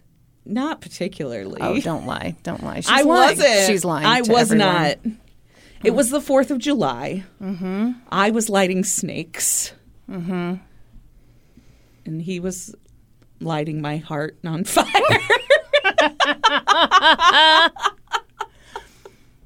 What happened that night? Little smoochy smooch? no, nothing happened. And now that man is in prison for murder No. because everyone who likes to light fires when they're a teenage boy, Commits murder. that's right. Yeah. We don't make the rules. Mm-hmm. Yeah, so he told the police that on the night of his mom's murder, he and Josh went to the railroad tracks and lit a fire. Mm-hmm. Investigators went out to the railroad tracks, and sure enough, there was evidence that those sadistic little fucks had set a fire. A sadistic little fucks. I added that in. Okay. Yep, yep, yep. Now, there were some things that the investigators didn't follow up on. For example, there were boot prints found outside the trailer. Uh huh. They didn't mess with those or preserve them in any way because, you know, yeah. more evidence is just more clutter, is what I always say. Also, a neighbor reported that her dogs like lost their ever loving shit at like three in the morning. But, you know, didn't follow up on that either. Okay, good. Yeah. Yeah. You'd hate to get too much information. Exactly. Yeah. When you've already got your guy, mm-hmm. why look Yeah. further? Again, you know, they they tried to look for that murder weapon, they tried to look for Michael's bloody clothes, but you know, he must have stashed them away real good. But it didn't matter. They had evidence tying him to the crime scene. Rita's body had been doused with gasoline, they were pretty sure, and Michael's shoes had traces of gasoline on them. All they needed was for 15 year old Josh to tell the truth about what he had witnessed that night. It took a few days, but eventually Josh told the investigators what they wanted to hear. And by that, I, of course, mean the truth. Uh-huh. Two days after the murder, Josh gave a videotaped statement. And in that statement, he's on a couch with a police officer on one side of him and another police officer on the other side. And he looks like he has been abducted by terrorists. Absolutely. That's also terrifying. In the video, Josh said uh, that on the morning of Rita's murder, he woke up to a barking dog. He heard a thud. He heard a woman's voice. He looked around and didn't see Michael in bed. So, for all you slow pokes out there, that obviously means that Michael was not in that room and therefore he was killing his mom. Or it was like dark in the room and he couldn't tell for sure if he was in there. I can tell you need more evidence. Okay. All right. How about just like some evidence? How about this? Okay. At the time, everyone called Michael Bernie. Hmm. Because they like to set fires. Well, some people said it's because his middle name was Bernard, but I'm pretty sure it's because he liked to burn things. Okay. After Josh made that videotaped statement, Michael was arrested. He was taken to a juvenile detention facility to await trial, and while he was there, he confessed to the crime. to who? Three people, is that enough for you? Oh, what do you want, 14? What did he say? Okay. Was he like trying to act tough because he was in like The juvenile detention center with like scary other dudes. No. Okay. Um, it was about a month after his mom's murder, and Michael attempted to die by suicide. And three staff members said that when he was asked about it, he said, I haven't cared since December 5th. That's when I killed my mom. Michael claims that he said, I haven't cared since December 5th. That's when they killed my mom. Mm-hmm. But who are you going to believe? Staff members with no reason to lie, or a kid who, you know, probably for sure did it? For sure. Well, that is just probably they just misheard him. Right. Bless you. Thank you. Was that an adorable It was sneeze? super adorable. I've always wanted a real cute sneeze. like, you know, those women who are like, chew! Yes, you are one of them. So cute. Have you ever sneezed and some snot comes out? Oh God, why? What? Yeah, me I mean, neither. obviously Oh, that's happened, but why are we talking about it? Blech. exactly. Let's talk about murder and people being lit on fire instead, No, you it's weirdo. terrible, too. Oh, mm.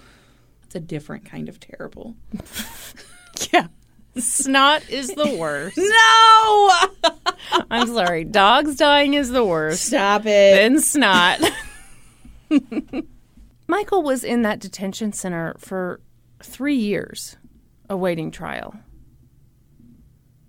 The whole time he thought he'd be found not guilty. So did a lot of his family members. His aunt, who lived next door to him, was especially adamant. She was like, he didn't have a scratch on him. I mean, of course he didn't do this. Mm-hmm. No jury is going to find him guilty. Also, I'm not very good at predicting the future, is what she said right after she said that statement. Oh, did she? Yeah. the DA's office offered Mike a deal plead guilty to voluntary manslaughter, you'll get 15 years. But he refused. Yeah. I guess that didn't bother the prosecution too much. They had scientific evidence linking him to the crime, and they had Josh ready and willing to testify. All Josh can testify to is that he woke up in the middle of the night and didn't see Mike in a dark room. And you want to hear something really wild? He can't even testify to that. Really? Yeah, so they offered Josh immunity if he'd tell them everything he knew, and Josh took the immunity deal. But in a deposition right before Michael went on trial, he clarified. He said, Yeah, I heard the dog bark, I heard a woman's voice, heard the thud, but I had no way of knowing whether Michael was out of the room at that point. He said, It's not that I didn't see him in his bed, it's that I couldn't see him in his bed. Uh-huh. Yeah. So the one time he uh-huh. made that statement about Michael being out of the room was for that videotaped uh-huh. statement. Every time before then, every time since then, he has mm-hmm. said that that was inaccurate. Mm-hmm. And of course, he has also said that he said what investigators wanted him to, say. Mm-hmm. So the star witness wasn't much of a star in that sense. Nonetheless, in January of 2002, Michael went on trial for his mother's murder. He was 17. And he looked a lot different than when this crime occurred. The visual difference between a boy at 14 and that same boy at 17 is huge, unless that boy is Norman Caruso. Right. This trial was like three days long, and it was interesting. The jury heard that this other boy, Josh, had been given immunity, but neither the prosecution nor the defense put him on the stand. And the prosecution didn't even show the jury that videotaped statement. Really? Mm-hmm. What do you make of that? I don't know. What do you make of it? Well, of course, I've got all kinds of opinions on it. I think The prosecution knew that if they called him, he wouldn't say He what wouldn't they say what wanted, they him, wanted to, him to say. say. And the defense, in my If- opinion, made a huge mistake not calling They him. They absolutely should have called him. And they wouldn't. Yeah, I would, the prosecution didn't want to play the video because if they played the video, then the defense would call him to Mm-hmm. contest it. That's the defense absolutely should have called him. yeah, That is a huge mistake. absolutely. But don't worry, it's just a kid's life on the line. Exactly. Yeah, no big deal. Fuck. So the prosecution called in experts who testified about the traces of gasoline on Michael's shoes and how gasoline was used at the crime scene. There was some lab testing done on carpet samples from Rita's room. And the expert did have to admit that the testing didn't find any evidence of an accelerant on those samples. But he explained it by saying that the accelerant had probably burned off. Mm-hmm. And that's why the lab couldn't actually find any evidence of an accelerant at the scene. Okay. But they'd looked it over real good and they, they knew what they were looking at. So don't worry about it. Great. Another thing, let's not forget that Michael admitted to starting a fire on the train tracks that night. And you know what? The burn pattern on the railroad tracks matched the burn pattern that was found on his mother. The jury didn't get to hear about Michael's problems at school or even about the fact that he'd threatened to kill his mother. But they did hear from a witness who said that a few weeks before the murder, Michael and Rita got into an argument about money, and afterward, Michael sat there, you know, angrily flicking a lighter. They heard about his confession by those three staff members, though only two of them testified in court. The defense was shockingly weak. It lasted less than half a day, but in fairness, Michael's public defender, Wayne Williams, had never defended someone in a homicide case all by himself before, so. Great. Michael wanted to take the stand, but Wayne wouldn't let him. Mm-hmm. And that's that's tough because my feeling is, yeah, probably wouldn't. I, I understand why lawyers don't want their clients to take the stand, but at the same time, it is their life on the line. Yeah. And my God, are you doing a good enough job to make him feel comfortable just sitting there through the trial? Wayne also didn't call Michael's sisters to the stand. He didn't explore the idea that perhaps there was someone out there with an actual motive for this crime. Someone who, I don't know, like four days beforehand threatened to kill Rita. Exactly. Um, that's so wild to me. So they think that the what is the prosecution claiming the motive is here? This is just like a a kid who likes setting fires, so he beat his mom to death and set her on fire. Cold blooded. I mean, I'm sure they made some argument. Like, if I'm the prosecution and this is my case, he mm-hmm. wanted her truck or, you know, it was money related or some. Yeah. Yeah. Okay. Also, he's just pure evil. Uh-huh.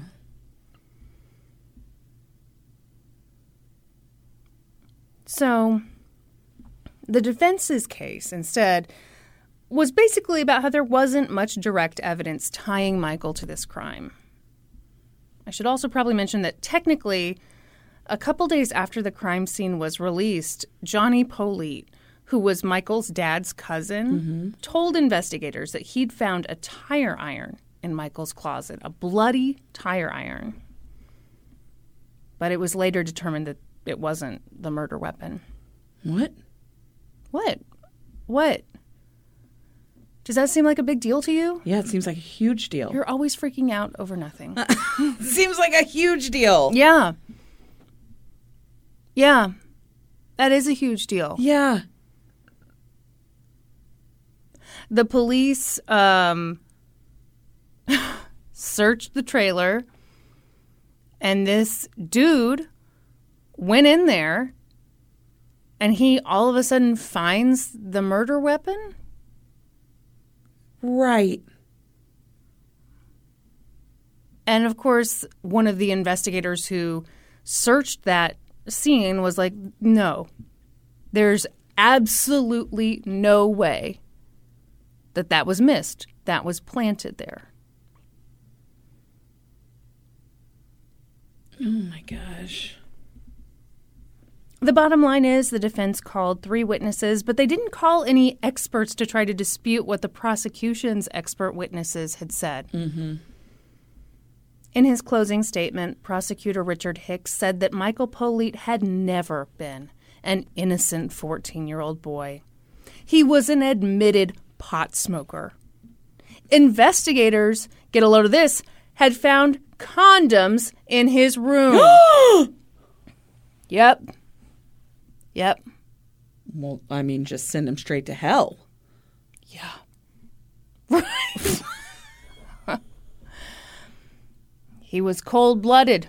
The only time he ever expressed remorse for this crime was a month after the murder when he admitted he'd done it. Bing, bang, boom, they'd found the murderer. The idea that someone else might have done it was ridiculous. He said that if there was someone else who killed Rita, then that was, quote, the luckiest intruder in the world. At one point, Washington County prosecuting attorney uh, John Rupp tapped in and called Michael a self serving, self centered young man. He pointed out that Michael had admitted to seeing his mom on fire, but had he tried to pull her body from the flames? No. Okay, but he had attempted to take a hose in and to, he was attempting to save his mother. That to me is one of the most fucked up things you can say Yeah. in this situation. He did. He Like- went in with a hose. He tried to get to her. The other thing is, if he had done that, then you'd just be talking about how there was evidence all over his clothes. Exactly. So don't he- give me that. He tampered with the scene to make it. Yeah. The thing that makes me really, really mad, though, is you've got a 14 year old who finds that his mother has been murdered and set on fire, and you are going to say he handled it the wrong way. Right.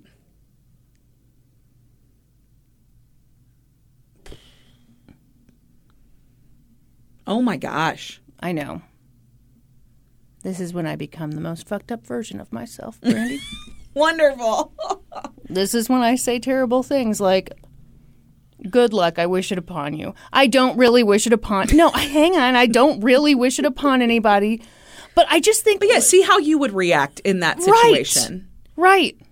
Because I bet it's not as cool, calm, and collected as you want to think, and like you're not going to do everything fucking right, mm-hmm. like you think this 14 year old boy should have done. Yeah.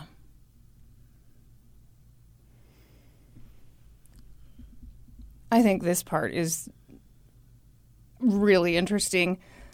So earlier in the trial, a volunteer firefighter had testified that the back door to the trailer had been ajar when he arrived. So they had like, you know, the sliding glass Now it doors. was a can. that was so stupid and I hate you. How did it turn from a jar into a can? No one knows. That's right. No one could know. No one found a wand. anyway, so the prosecutor said that after Michael and Josh went to get help, oh, I'm sorry, you threw me off Sorry, the with door your was hilarious comedy. so, okay, Don't let my good looks fool you, Kristen. I am a professional comedian. Mm, sometimes I get sucked in by those piercing blue eyes and that juicy bouquet. so, okay, some people might say that an intruder got in using that sliding glass door, which was left ajar or a can. Uh, but that was wrong. The prosecutor said that after Michael and Josh went to get help, they'd come back to the trailer, and rather than extinguish the blaze, you know what they did? what? They probably ran back to Michael's room and grabbed a marijuana plant and ran out the back door with it. What evidence is there of that? They're bad boys. Was a marijuana plant found somewhere? Well, there was marijuana found in the room, and I don't know. They want to like get rid of more bad stuff, and you know, they hey, they could have gone in there and like tried to help or something, but instead they probably went and grabbed a marijuana plant and ran out the back door with it. What the fuck? It's a weird claim or weird accusation. Is it? Or do we have to find a reason why the back door is ajar when we're saying that it couldn't have possibly been an intruder? Mm-hmm. Yeah. Yeah. In the defense's closing argument, Wayne Williams explained that the gasoline that was found on Michael's shoes could be easily explained. You know, he'd been playing with gas and Yeah. setting railroad ties on fire the night before.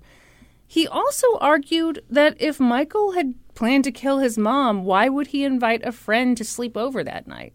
Didn't make any sense. So the jury went into deliberation, and they deliberated for about four hours. And they found him guilty of second degree murder. At his sentencing, Michael's sisters fought hard for him. They told Judge Kenneth Pratte that Michael was innocent, that the investigation into their mother's death had been flawed. Crystal said that Michael hadn't gotten a fair trial. She told the judge, I really believe all the evidence points to somebody else. Mm-hmm. She talked about the frustration of having the people who were supposed to find their mother's killer instead get tunnel vision and focus on her innocent brother. Yeah. She said, We are having to fight the people who are supposed to help us. I would rather no one pay for this crime than the wrong person pay for it. Yeah. The judge sentenced Michael to life in prison without the possibility of parole. What year? Mm, 2002. Okay, so he's going to be able to file for resentencing following the 2012 Supreme Court decision. How about you just kick my ass right here and now? How about you just take my story from me, rip it from my horribly manicured hands, and just break my spirit? Okay, I'm so sorry, but are, we're f- you're fucking kidding me. Life in prison without the possibility of parole on the weakest fucking evidence ever? Yeah. Yeah, it's really scary. Yeah, it's terrifying. And I'm sorry, what year is it again? I'm, ma'am, is something wrong? Are you short circuiting? yeah, it's 2002. Okay, so he has to wait 10 years for that Supreme Court ruling to come down, even. oh my God, okay. You done? Yeah. You finished? Mm-hmm. Mighty good of you. you got a Christmas song you want to sing? Not right now, but thank you for asking. Please, no hits. Wait, do you know the Holly and the Ivy? Yes, that's a hit. That's not a hit. I sang Yes, that. No. I don't think it is because I was singing that in the car, and both David and Jack. Yeah.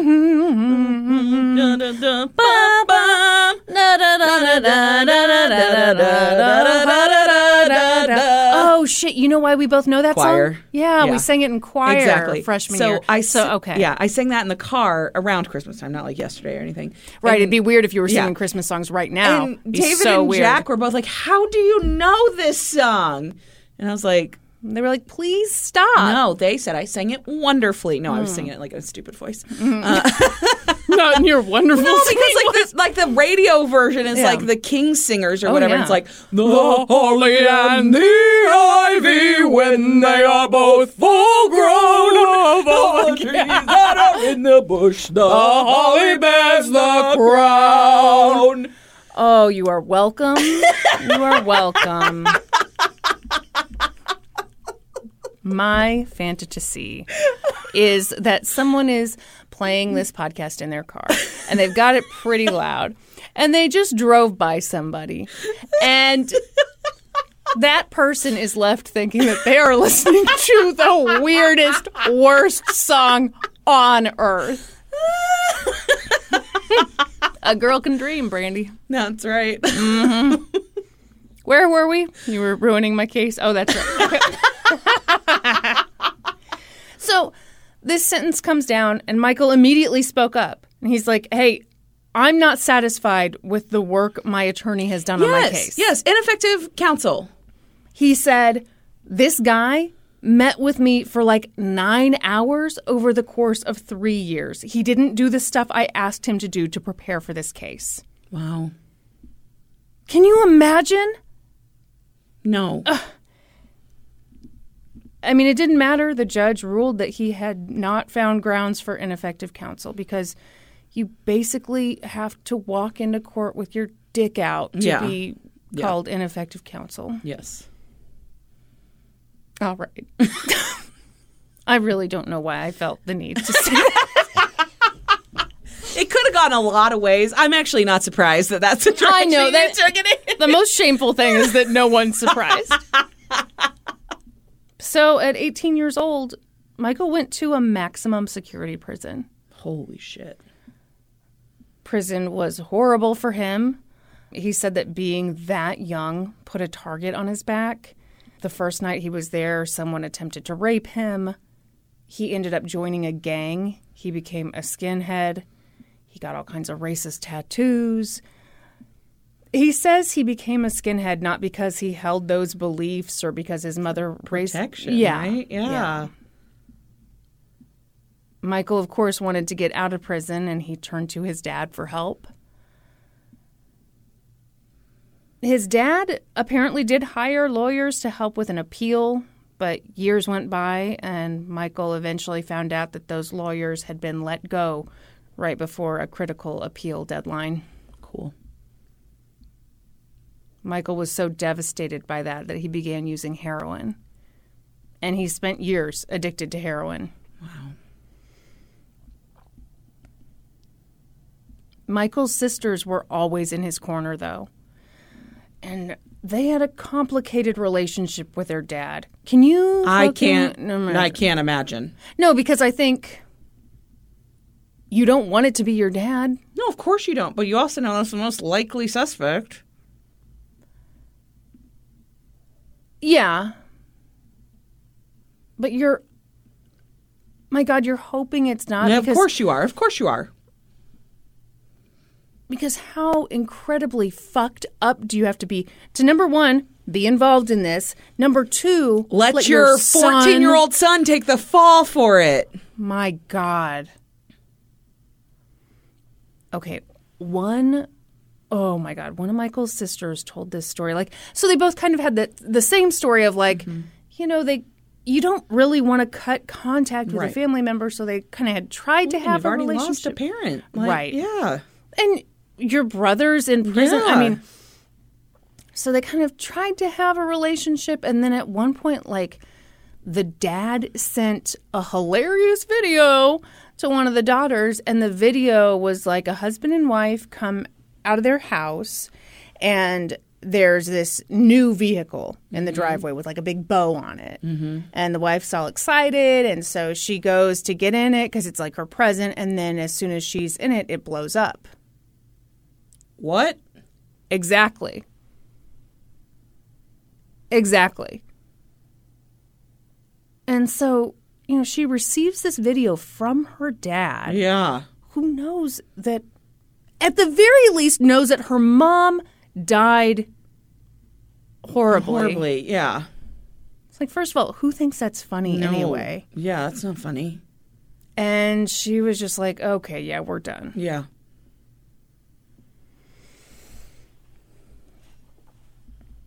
Finally, after Michael had been in prison for about five years, he wrote a letter to the Midwest Innocence Project. And they took the case. And once they sat down with him and talked to him about his case, he said he finally felt hopeful again. He says that really helped him stop using heroin. Mm-hmm.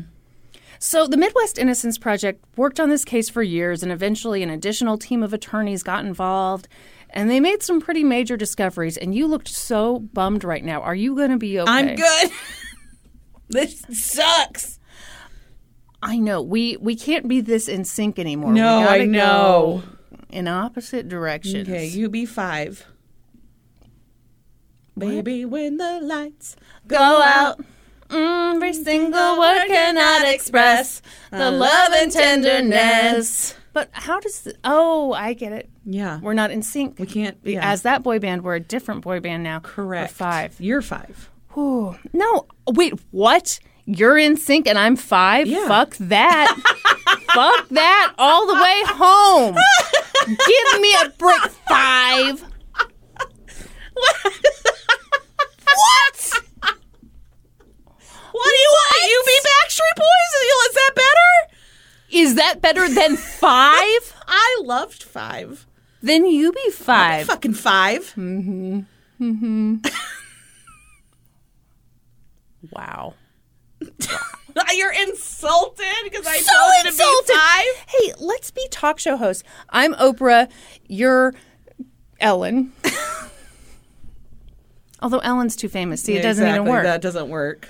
And I respect the hell out of Sally Jessy Raphael, so Yeah. I'm not insulting her. Um, You call me fucking Dr. Phil, Kristen. That's the. Oh well, that'd be a compliment to you because you love Dr. You Phil so much. stop it. Brandy famously has never disagreed with Dr. Phil or any of his takes. That is 100% not true. true, true. true. Good thing he doesn't have a beard. Am I right? Oh my gosh. Da, da, da. Brandy is so sick of me. She's gonna murder me because it's parade day and she knows the cops won't come in anyway.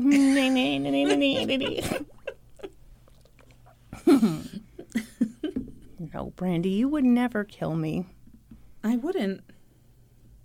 unless you were like, I don't want to be five. I want to be in sync. And the only way to be in sync is to kill Kristen because she's in sync.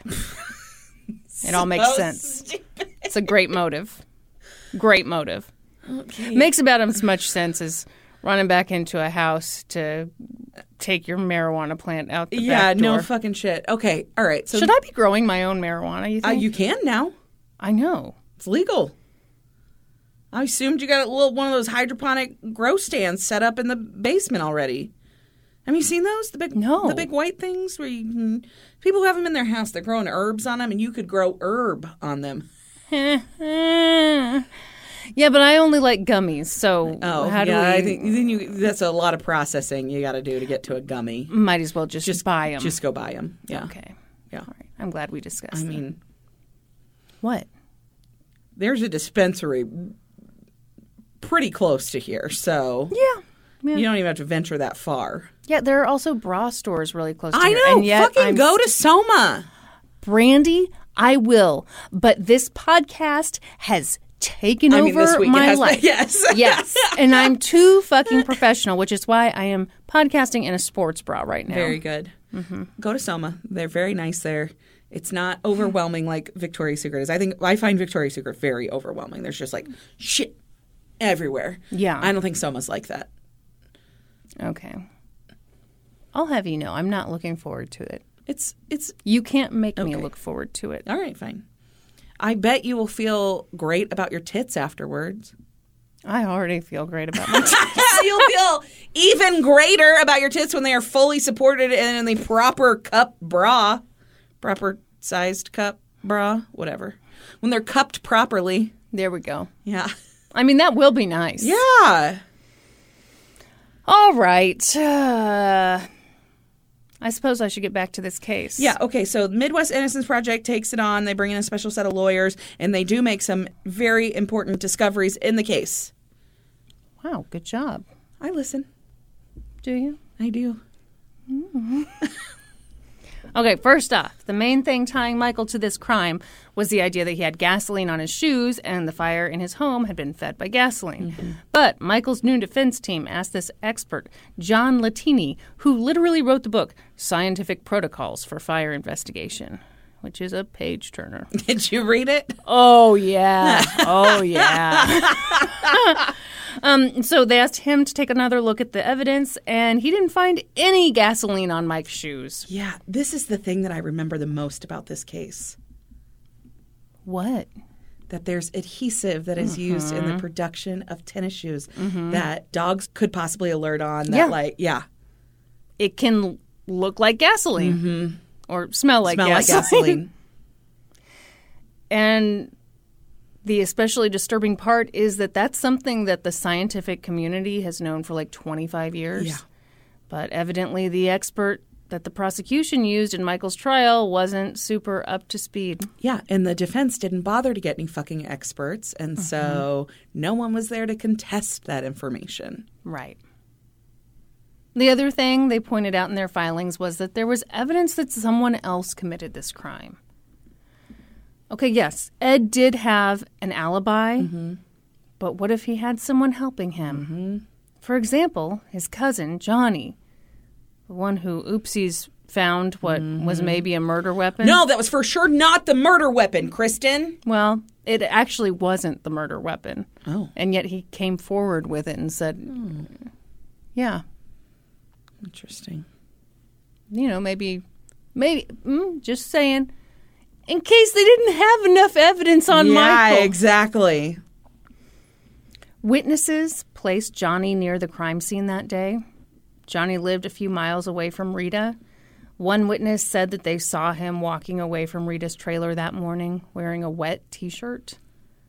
Another witness said that they saw his truck parked near Rita's trailer. Some of these stories are so chilling. So, this couple, Larry and Carolyn Lee, were both interviewed for 48 hours. And Larry said that he remembers hearing sirens that morning and saw Johnny walking down the railroad tracks. And Johnny walked up to him and asked if he'd heard about Rita. And Larry said no. And Johnny said that somebody had killed her. But how the fuck would he have known that? Exactly. About a week later, Carolyn says that Johnny came to their door at like 6 a.m. one morning, and he said that he and Ed were investigating Rita's murder, and he needed to know everything that she knew about Rita's death. Holy shit. He told her, We heard you were up at the store talking about it. And she was like, I don't know anything about it. And he kept pressing her, and finally she was like, Okay, you need to leave. Mm-hmm. Larry and Carolyn say they wish they would have talked to investigators at the time, but they didn't. Mm-hmm. So, the sad thing I mean, there are a lot of sad things, Yeah. but Michael's new defense team tried everything they could to appeal his investi- to appeal his conviction. Mm-hmm. Words. I was going to say, Do they anything. have We could meaning? just- we could cut that little part out, Kristen. No, we cannot. because that small, small error is proof that I am human. so they tried everything they could, Yeah. but nothing worked. They were hopeful, though. There was this new prosecutor in the county, a guy named Josh Hedgecorth, who um, turns out to be one of those like nut jobs who thinks that justice is more important than winning. So he was actually doing what he could to say, hey, this guy was convicted on bad science. And if I had this case in front of me today, I wouldn't move forward with it. There's not enough here. Yeah. On top of that, five of the nine jurors who were still alive from Michael's trial mm-hmm. signed affidavits in which they doubted whether he'd received a fair trial. Wow. Worth noting, you know, they weren't all saying, oh, he's totally innocent, but some of them were like, well, there's no way he did this alone. Yeah. he did do this. And then other people were just like, you know, after learning more, my God, Yeah. no, no, no, no, no. This isn't right. Yeah. But even that wasn't enough. That infuriated Michael's legal team. One of his lawyers, Megan Crane, said The state's prioritization of finality over fairness is premised on protecting the jury's verdict. That goes out the window when the jurors themselves believe he is innocent and want their verdict reversed. Yeah. yeah, this whole thing had been like, oh, but no, no, we can't do that to the jury. And the jurors are literally like, No, Um, we're cool with it. yeah, well, and what could be worse than feeling like you, put a kid yeah. away Yeah. for their entire life mm-hmm. and you got it wrong? Yeah. The thing that finally moved the needle was a 2021 Missouri Supreme Court ruling which basically said hey, we've had a great time locking up juveniles for their entire lives without parole, but maybe that's a little fucked up. Yeah. Maybe we should give people a shot at parole. See, I was a little confused by this because I thought it was the Supreme Court ruling, just like what you said. Yeah, which the Supreme Court ruling did come down in 2012, but I think they left it up to the states. Oh, great. Yeah. And why take good advice? um, so Michael got a chance to go before the tr- the Chirol board, which is like, like a, parole board, but they have churros. So, in that sense, who can be mad? His lawyers were pretty nervous. So, Megan Crane said, and I mean, I, God, this is fucked up, but it's true. I mean, what parole boards want to hear is, I'm sorry. Yeah. I did this and I'm sorry. Um, but Michael was never going to say that. yeah.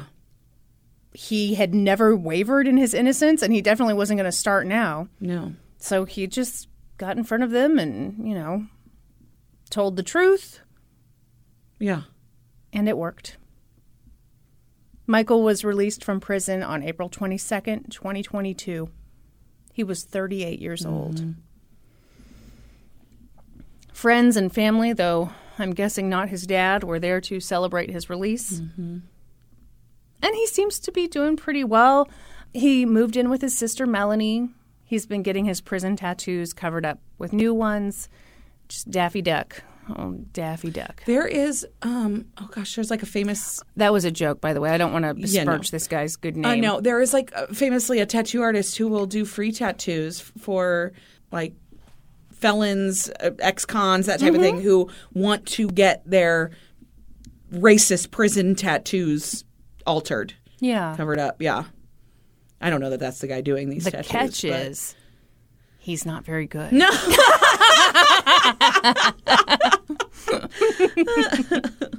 There's actually a program too. I actually just watched this woman on TikTok who there's a program that you can apply to to like get actually get laser removal for prison Uh-huh. tattoos. This woman on TikTok who's documenting her process, she has like her whole entire face tattooed, Whoa. kind of like a sugar skull. Like she's got like Yeah. that. and she's in the process of getting hers removed, and it's it's through this program that she applied for. Wow. Yeah. Holy Moses. Mm-hmm. What's the farthest up you'd go with a tattoo? Oh, I'm not tattooing my fucking face. Yeah, would you do a neck tattoo? I ooh, I would say no, but I think I might. I think you might too, I yeah. think I might. Yeah, I could. I could see that. But yeah, that'd be. Also, I'm scared that that would hurt a lot. So Well, I almost fucking tapped out of my London tattoo. That spot is tendy. Well, but don't you just have to power through, right? Well, yeah, I had to. I mean, I was already in. Yeah. So I mean, same Yeah, same deal with the neck tattoo. Yeah. Once you're in, you're in. that's right. what would you get on the neck? I mean, the flowers. I am sweating. It, it is a little toasty. No, I just like I think like you know f- like because I'm doing this whole like floral shoulder piece thing. Uh-huh. Like I could see me like bringing a flower up onto my neck. Or like a bag of Miracle-Gro that is spilled over onto your shoulder. No, Brandy, that is funny. what? I had okay. What? I had some drinks the other night. Uh huh. My favorite new cocktail. Oh yes, And, yes, we're familiar. Uh, David and I were up late. It was Saturday night. We were decorating our house for a Valentine's party the next Mm-hmm. day with David's family.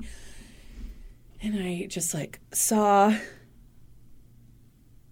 David's tattoo that he got on our honeymoon. We got these cute little octopuses, octopi. We each got an octopus. Thank you. and his is like kind of down on his ankle. Mm-hmm. And the image of the perfect leg piece for him popped into my head. what was it? Okay. So he keeps his little his little cart it's like a cartoony octopus is what we Right, got. Like cute right. little cartoony octopus. Okay. So imagine this. That little cartoony octopus is now in a snow globe. Okay? Okay. And then there's this giant, very detailed kraken tattooed very largely on David's leg with just like one little tentacle coming under and holding that little cutesy octopus in a snow globe. What's kraken? Okay. I am so sorry. Anyway, I think it's a genius idea. That's and a I think great idea. Should totally do it. How many drinks did it take you to come up with this idea?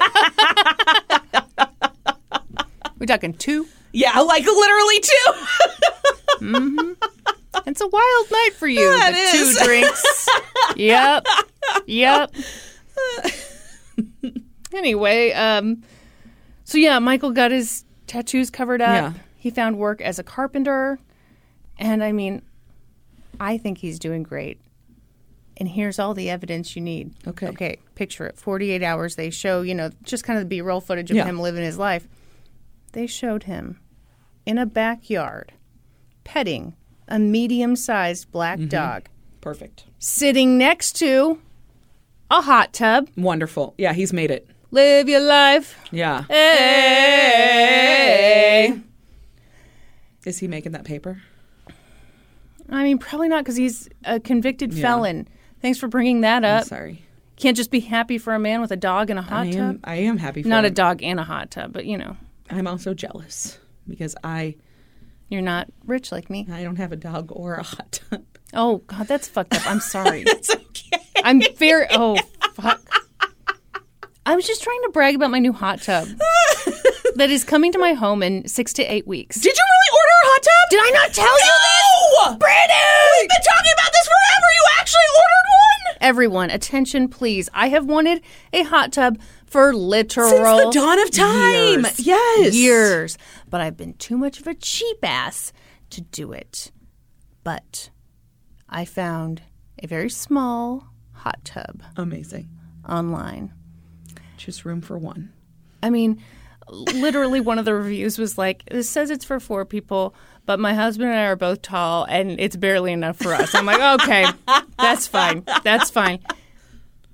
I am so fucking excited, Yeah. like so fucking excited. Uh yeah. This is the biggest thing to ever happen to anyone. Yeah. It's the it's the you know What? coolest thing since sliced bread. Okay, I thought you had something better than That's that. all I had, and I was trying to come up with something better. That's why I was stalling. You were short circuiting a little bit there. Big things are happening. I'm so jealous. You should get one. You have dogs and now Uh, almost no, a don't. hot tub. I'm sorry. I'm uh, just teasing you. I'm I'm fine, thank you. You should get one. You said to me, yeah, I want one "Why don't you get one?" because I need to. I I have to move first. No, you don't have to move first. Yeah. I do- I I, mean, I you really yeah. don't want to move with a hot no, tub. what am I, I mean, move my fucking hot tub with me? no. No. no, it's like buying a pool table. Yeah. Once you've brought a pool table into That a home, lives there. You're there forever now. That that um what's the what's the realtor word they use that goes with the house? That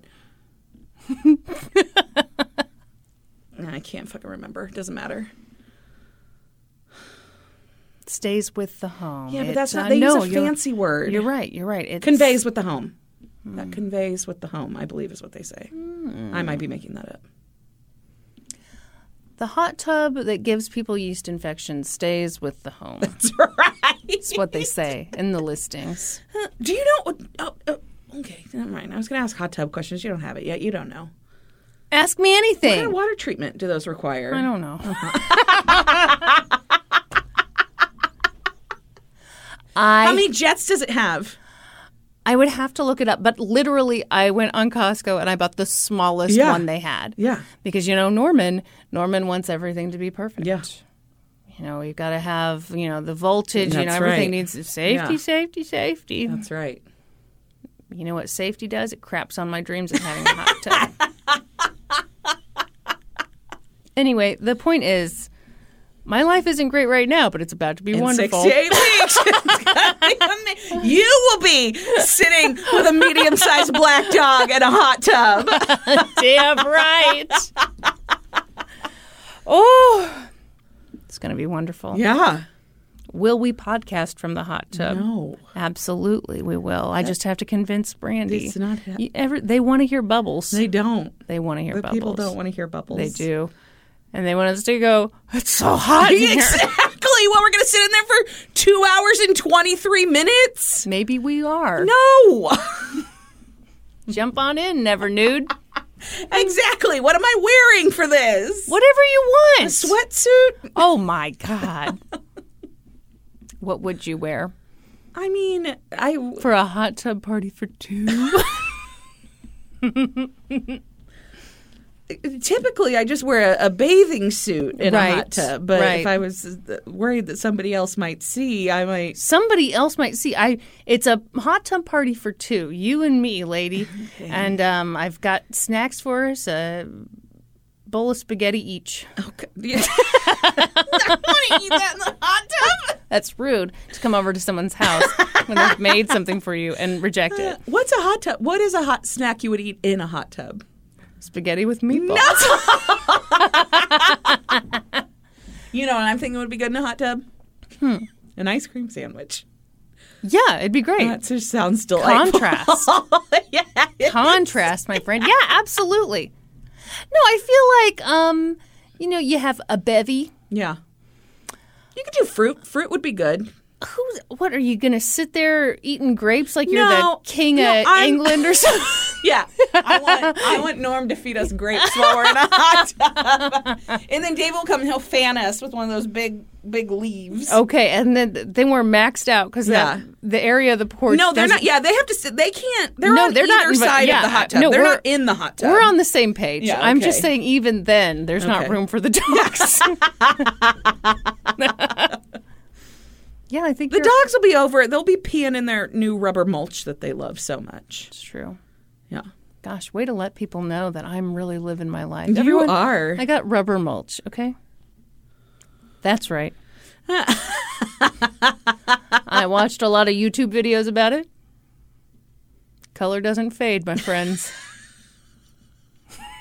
Oh my god. Do you worry sometimes that I'm getting too cool for you? Uh, yeah, I do. Mm-hmm. I do. You should have seen me at fucking Sam's Club with the rubber mulch bags. Just a lady with a bunch of rubber Yeah. mulch. And a French silk pie Of course, obviously. for the Super Bowl party. that was literally what I got. Nine bags of mulch and a French silk pie. Amazing. Uh, should I finish this You story? should. Um, Okay, so he's in a backyard. He's uh, next to a hot tub. He's Yeah, got a, so- petting a medium-sized black dog. obviously, he's very happy to have his freedom, but he's Yeah. still a fucking convicted felon. Exactly. And I'm sorry, the real person who did this is still out there, and he wants justice for his Of mom. course.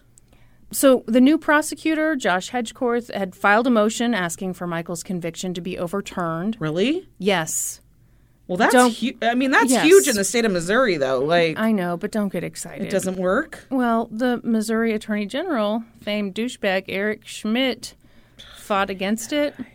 I know. Um, the guy who sued all of our schools about masks.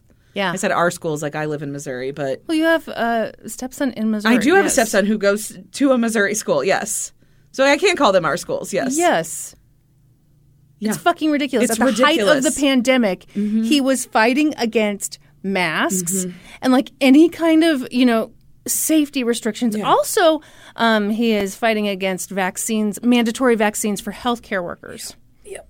Also, fuck LGBTQ rights. Am I right? Yeah, did Okay. you hear cool. about the new bill that's trying to be passed? what? I like literally just heard about it. Oh my today. god, what? That if a student tells their teacher that they uh, believe they might be trans, that the teacher is now uh, required to report that to their parents. no. No. Yes, ma'am. Hey, you know how hard it is to be trans? Let's make it even harder. Yep. Yeah, uh, teachers are required to tell a parent within 24 hours if a student You comes out as trans, or the teacher could lose their license.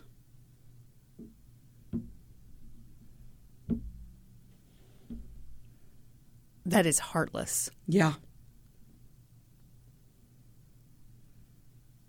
That's a group of kids Mm-hmm. who are the most vulnerable Yep. for being kicked out of their homes. They're the most vulnerable for harming themselves. Yep. And maybe they find an adult they trust mm-hmm. and you're going to Yep. you're to ruin that. Yep. Great. Okay, well that was exciting. Sorry. God, I fucking hate that. Yeah. Oh yeah. Okay, so Eric Schmitt fought against that. Cool. Fucking Eric Schmitt. So things don't look good for Michael's exoneration. Mm-hmm. Josh Hedgecorth lost his bid for reelection, and according to 48 Hours, the Missouri Supreme Court has temporarily halted the effort to overturn Michael's conviction. So that probably just means like forever. That's, I mean, it said temporarily, temporarily, real oh, loosely there. I'm Yeah. guessing. but hopefully, once this episode gets out, this is going to be the thing. and people will first they'll think about the hot tub and all the other important things we've discussed on this episode Yes. that haven't taken away from the story at in the least. And yeah, Michael said, talking about the state, Mm-hmm. not only did they victimize me, but they further victimized my mother. Yeah. So he's a guy who wants justice for his mom and justice for himself. Mm-hmm. I fucking hope he gets it. Yeah, me too. Ugh. Yeah. Also, his sisters are awesome. Yeah. Anyway, so that's my story about a fire. Fuck. These were heavy fucking cases today. Mm-hmm. But you know what? It's your fault because you knew I was doing this one. You know, I did know you were doing it, but I mm-hmm. did not put the fire connection. Like, yeah, for whatever reason, I didn't make that connection when I picked my case. Mm-hmm. Oh, What are you What are you doing there, man? I uh, accidentally scraped a pimple. It's fine. it's totally fine. Did you know? Fun fact. I am 37. Uh-huh. I did know that. Yeah, you did know that. Did I pass the test? Is that everything? No. Oh. Last night, I had to put on five pimple patches on myself. What's a pimple patch? Oh my God. You see, some people, Brandy, they have pimples. And so you put a little patch on them, you sleep in them. Oh, and then you wake up and the pimple's gone. Well, in a perfect world, maybe in the real world, they're just a little smaller. I just put like a little little dollop of benzoyl Yeah, peroxide on care. mine if we I get don't one. care what you do. Okay. Because you sleep in your makeup and you have beautiful skin. Thank you. That somehow wasn't a compliment.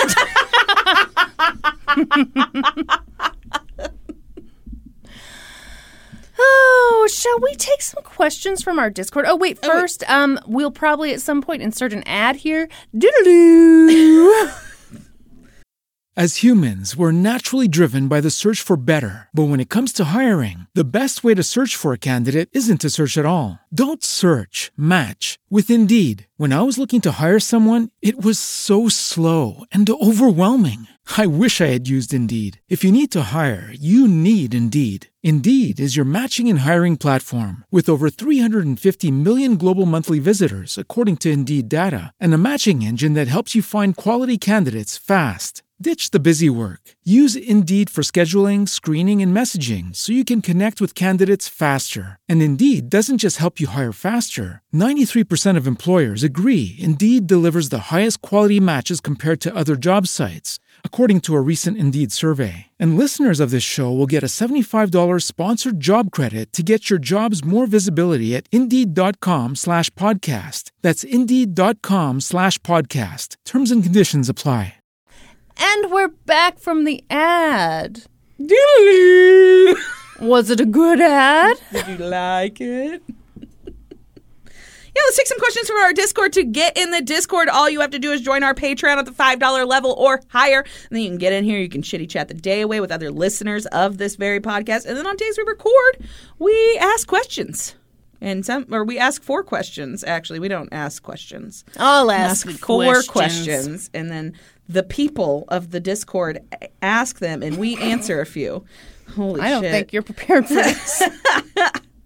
Okay, Michael the Snow Hoe wants to know Have you ever thought how much time would be saved if Kristen just recorded from the toilet? Sir. You would save so much editing time. We already hear her stomach, so it would just be an efficiency thing. This is so rude and so hateful. Why is it always the prettiest one who's mocked the most? You ever thought about that? I Seems like you've never thought about I, that. I have hmm. I have thought about it. Oh, Sarah Loves Stars wants to know Are you good at picking out fake people or manipulators? Can you tell right away if you can trust or not trust a person? If so, how long have you had this sense? Ooh, Brandy's already nodding. Can you tell? Mm, Are you easily hoodwinked? um, I think I'm pretty good, but also I have an 11 year marriage that would say otherwise. I'm sorry for laughing so hard at that. I mean that is that is true. You were nodding like yes, yes. I'm incredibly gifted in this area. Yeah. Oh wait, oh, wait, I was uh, Mm, yep, yeah. yep, yep, yep. No, I don't feel like I'm particularly good at it. Is this basically like saying, "Hey, come, yeah, come scam come us"? scam us. I mean, we're great. We're the best in the biz. that's right. We'll spot you coming a mile away. Yeah. Ooh, Clark Adventures 94 wants to know, Kristen, any good book recommendations? I'm in a romance kick lately and I'm looking for some new reads. You read anything good lately? You got any any recs? Hmm. Okay. Um, I don't read a ton of romance, but just thinking back to romance books that I have read and enjoyed immensely, The Hating Game. That's a hot ass book. Oh, Steamy ass book right there. The Hating Game. Mm, you think it's about hate? It's not. it's not. It's about fucking. Basically.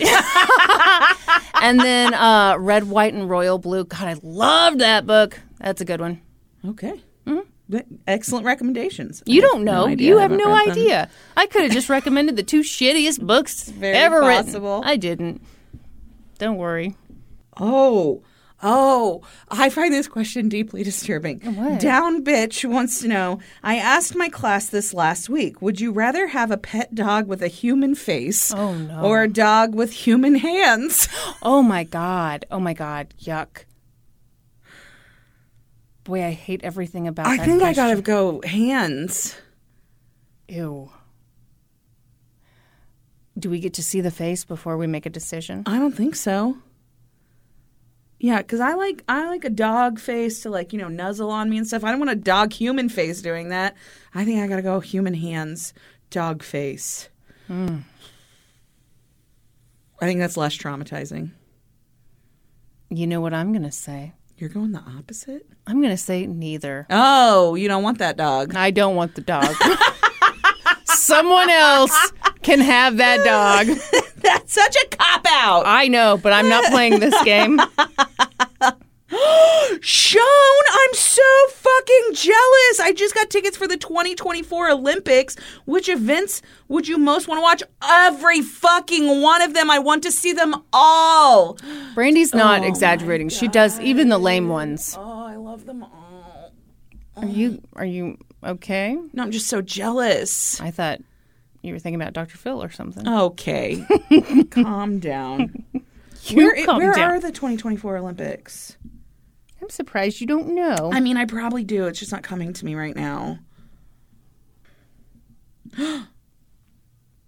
They're in Paris. Fuck. You could go to the Louvre afterward. That'd be so cool. Okay, here's what I think you got to do. Okay. You have to see the swimming. The swimming just blows my mind. Mm-hmm. Those people move in the water so fucking fast. Mm-hmm. Okay, you got to make sure you see the swimming. Um, gymnastics. Yeah, You exactly. gymnastics. No, gymnastics is number one. Gymnastics for sure. Track and field. The Mm-hmm. running, specifically like the dashes. Holy shit.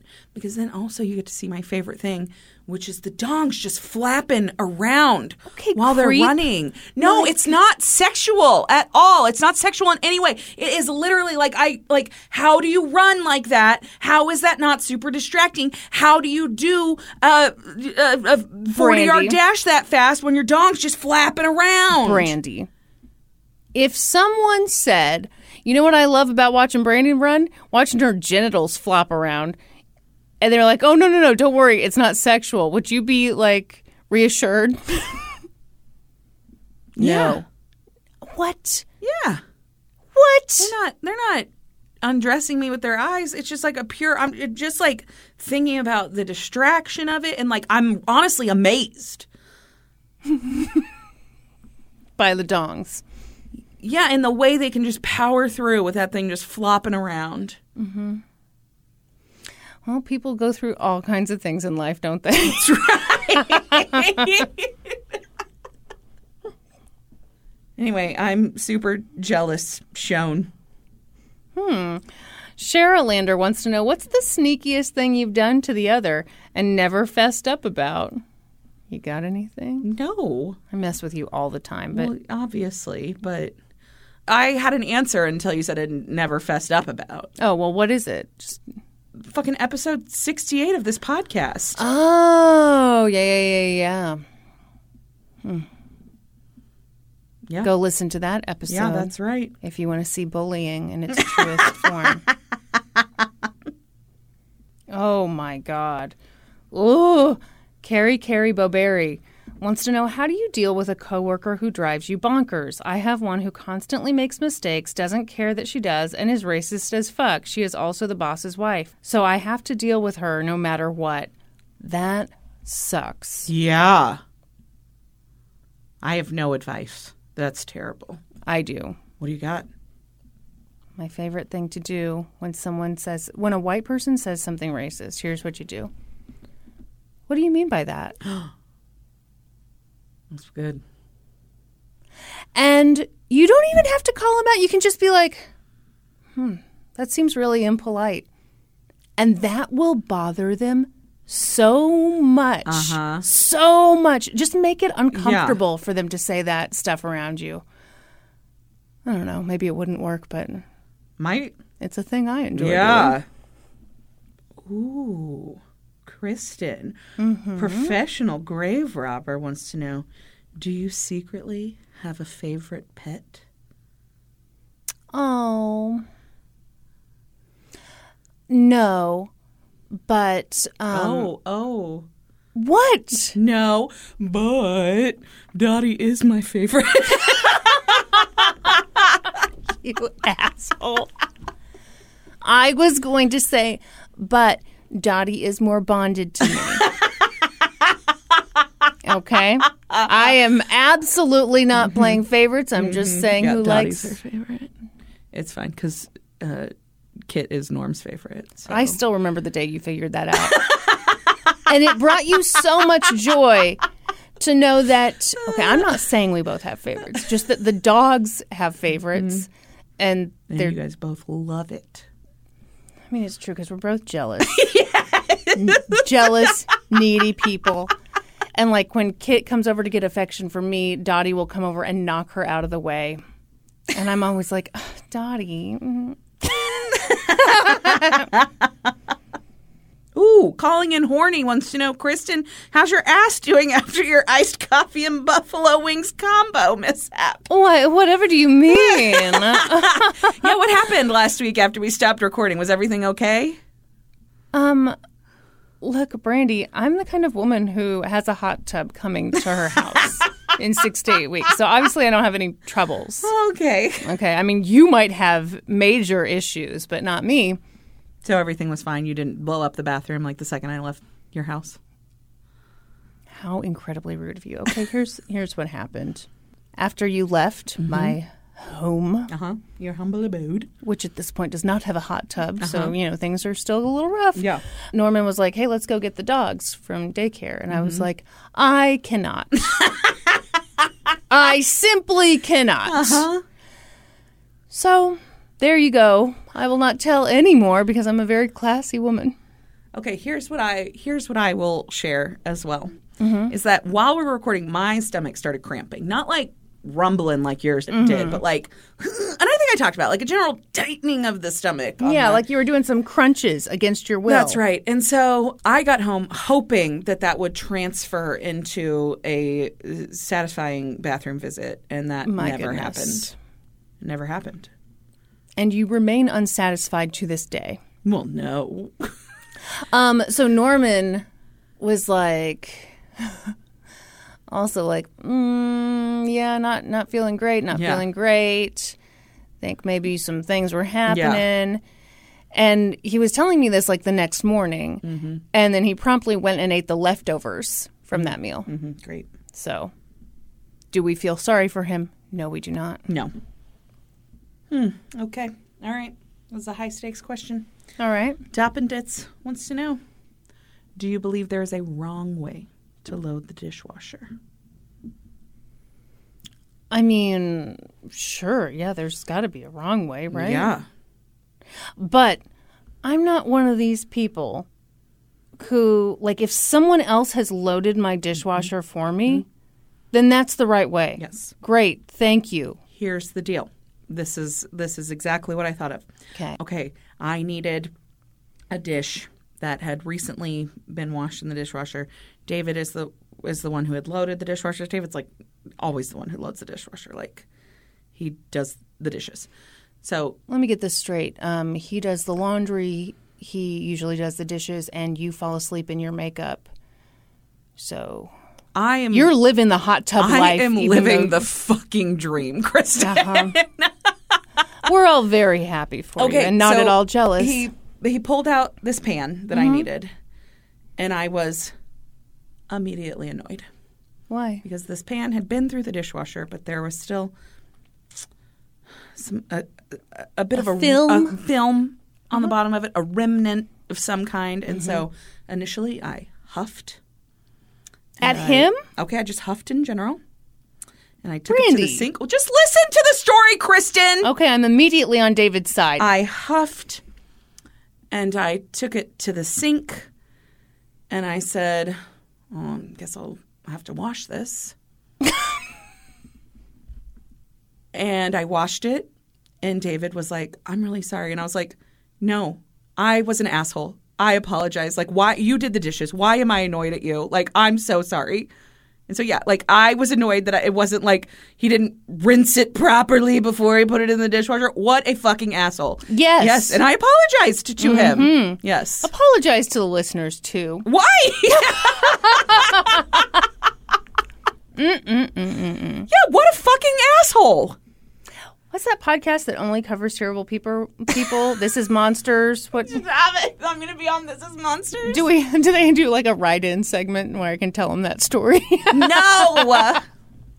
yeah. Anyway, so the answer is, um, yeah, there's probably a wrong way to do it, but if somebody else is do it, like is doing it, I'm not going to complain because I would be an asshole, and I have been an asshole, mm-hmm.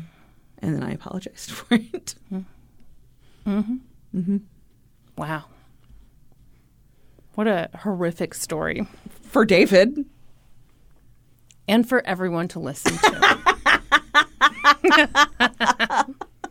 Ooh, Annie Hooters wants to know if you are accused of a crime, which lawyer, dead or alive, would you hire to defend you?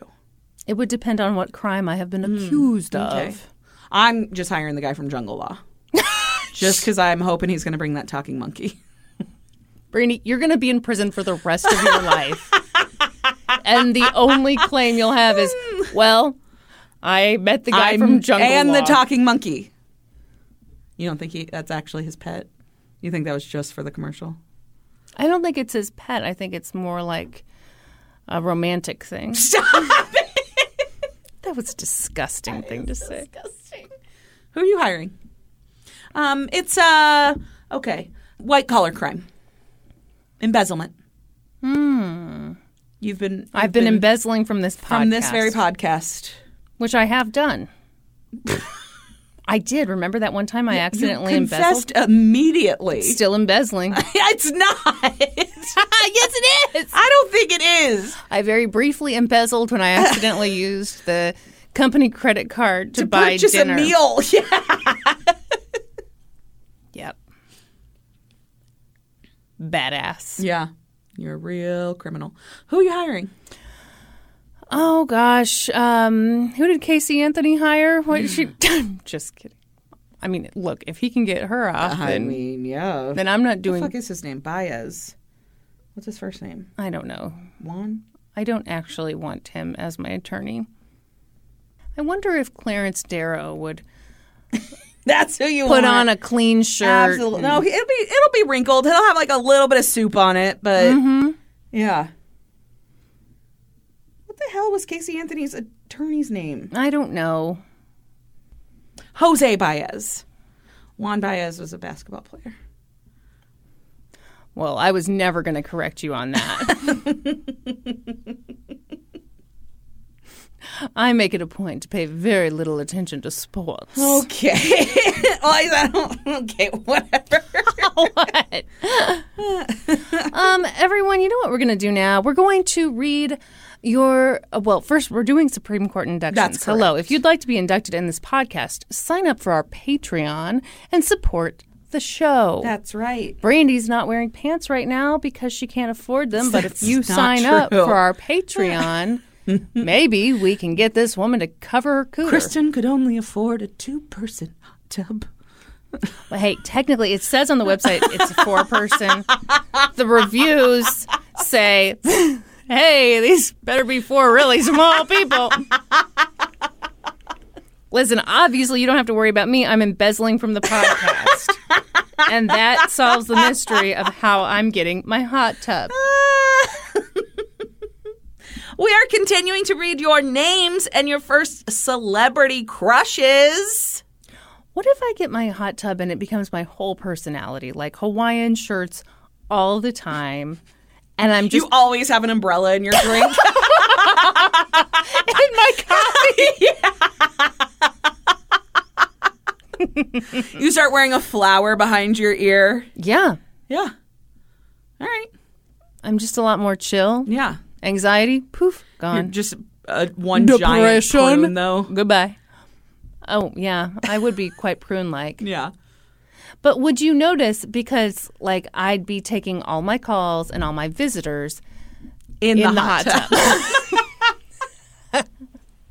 and anyone who visited Are you wait? me- Okay, I was gonna say, people who are visiting you, are they invited into the tub or do they have to sit next to you? Oh, they're invited in the tub. Okay. Hey, dish yourself up some spaghetti and meatballs. Hop in.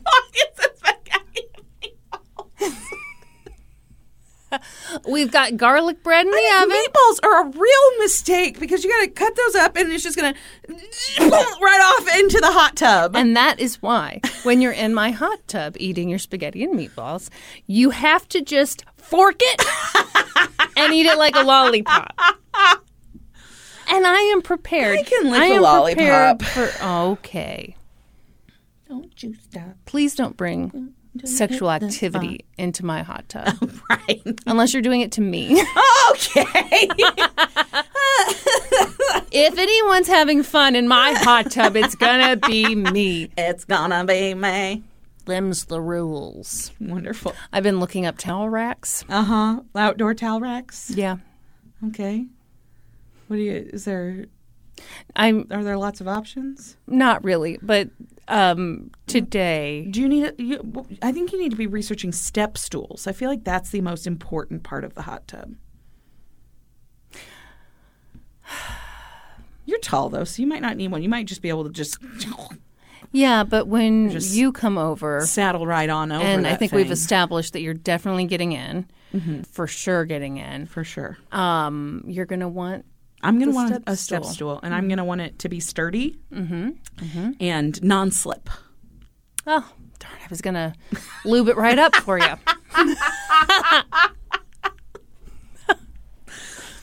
okay, we can move on now. Okay, great. All right. Uh, names and first celebrity crushes. Joanna. Oh shit, I'm on the wrong episode. Okay. Do you think this is Joanna or Johanna? There is an H there, but sometimes people are funny about H's, Mm-hmm. like herbs. Mm-hmm. Fun Okay. fact: there's an H there. Mm, Okay. Johanna. Lee Majors from Six Million Dollar Man. Aubrey. What? Aubrey, my favorite cookie is Mrs. Otto Friedrichsen's sugar cookie recipe from an old Norwegian country church cookbook. We made them with almond flavor and frosting every year for the holidays, and to me, there is no better cookie. Also, I don't know Mrs. Otto's first name, and I hate it too. What? Aubrey, Aubrey. you know what? We are going to assume that what you just told us is that Mrs. Otto Friedrichsen it's your was your celebrity crush. Jody Lynn. Johnny Reznick Resnick. from the Goo Goo Dolls. Jamie Shapiro, Jesse McCartney. Gracie, AJ from the Backstreet Boys because he was the bad one. Damn right he was. Facial Wait, hair. is he the one who wore the fingerless gloves? I think he was. Oh my god. you know, when you say that, he doesn't seem like a badass. Maddie, Nick Jonas, Rudy Tooty Fresh and Fruity, Adam Ant. Dana. She wants to be Dana L. Oh, sorry, Dana L. Can you read? It's obviously not. Victor Garber. He is 39 years older than me. Sorry, Kristen. Okay, well, I don't have a clue who Victor Garber is. I think this is like the first one that I have like just not even the faintest idea. maybe he's someone from a history book. Oh no, we know this guy. He's the shitty lawyer boss in in uh Legally Blonde. Oh, yeah. Mm-hmm. Mm-hmm. Okay. Puts his puts his hand on Elle's thigh and gives a little squeeze. I do remember. Mm-hmm. I remember covering that case on this very podcast. That's right. Courtney. Avril Lavigne. Oh, the tie. Yeah. hmm Absolutely. I realized that was uh, several years ago. Kelly. Angelina Jolie. Hannah S. Orlando Bloom. Christy B. Mark Wahlberg. Oh, have you listened to the episode on Mark Wahlberg? That's a bonus episode. Grace H. Gordo from Lizzie McGuire. Jordan H. Jonathan Taylor Thomas. Oh, I was worried we wouldn't hear him this episode. Ooh. Melissa Addard. Rick Astley. Oh, you know, because he's never gonna give you up. He's never gonna let you down. I don't mean to make everyone jealous, including you, Melissa. uh, uh, but I saw him in concert. You did? Yeah. Oh, was this like the '90s mixtape concert? Yeah, he was to? in the Yeah. New Kids on the Block on the Block concert. Yeah. Looks great. Wonderful. Sang beautifully. Excellent. Smelled terrible. You didn't. Smell I don't know. okay, that's rude to say. Katie B. Dylan O'Brien in Teen Wolf. Welcome To the Supreme Court. Wah. Oh, oh, you really mm-hmm. gave it all you got this mm-hmm. time. Well, I really like this group of inductees. I've never liked any other. Uh, uh, on that note, thank you everyone for all of your support. We appreciate it so much, especially these 16 people who got inducted on this episode. If you're looking for other ways to support us, please find us on social media. We're on Facebook, Twitter, Instagram, Patreon. Please remember to subscribe to the podcast wherever you listen, and then head on over to Apple Podcasts and leave us a five star rating and review. Then be sure to join us next week. When we'll be experts on two whole new topics. Podcast adjourned. And now for a note about our process. I read a bunch of stuff, then regurgitate it all back up in my very limited vocabulary. And I copy and paste from the best sources on the web and sometimes Wikipedia. So we owe a huge thank you to the real experts. I got my info from the 48 Hours episode, The Case Against Michael Politte, a piece from Sarah Fenske for St. Louis On the Air Reporting, and reporting from the Daily Journal. I got my info from chillingcrimes.com, an article for oxygen.com, CBS News, and the Court Record. For a full list of our sources, visit lgtcpodcast.com. Any errors are, of course, ours, but please don't take our word for it. Go read their stuff.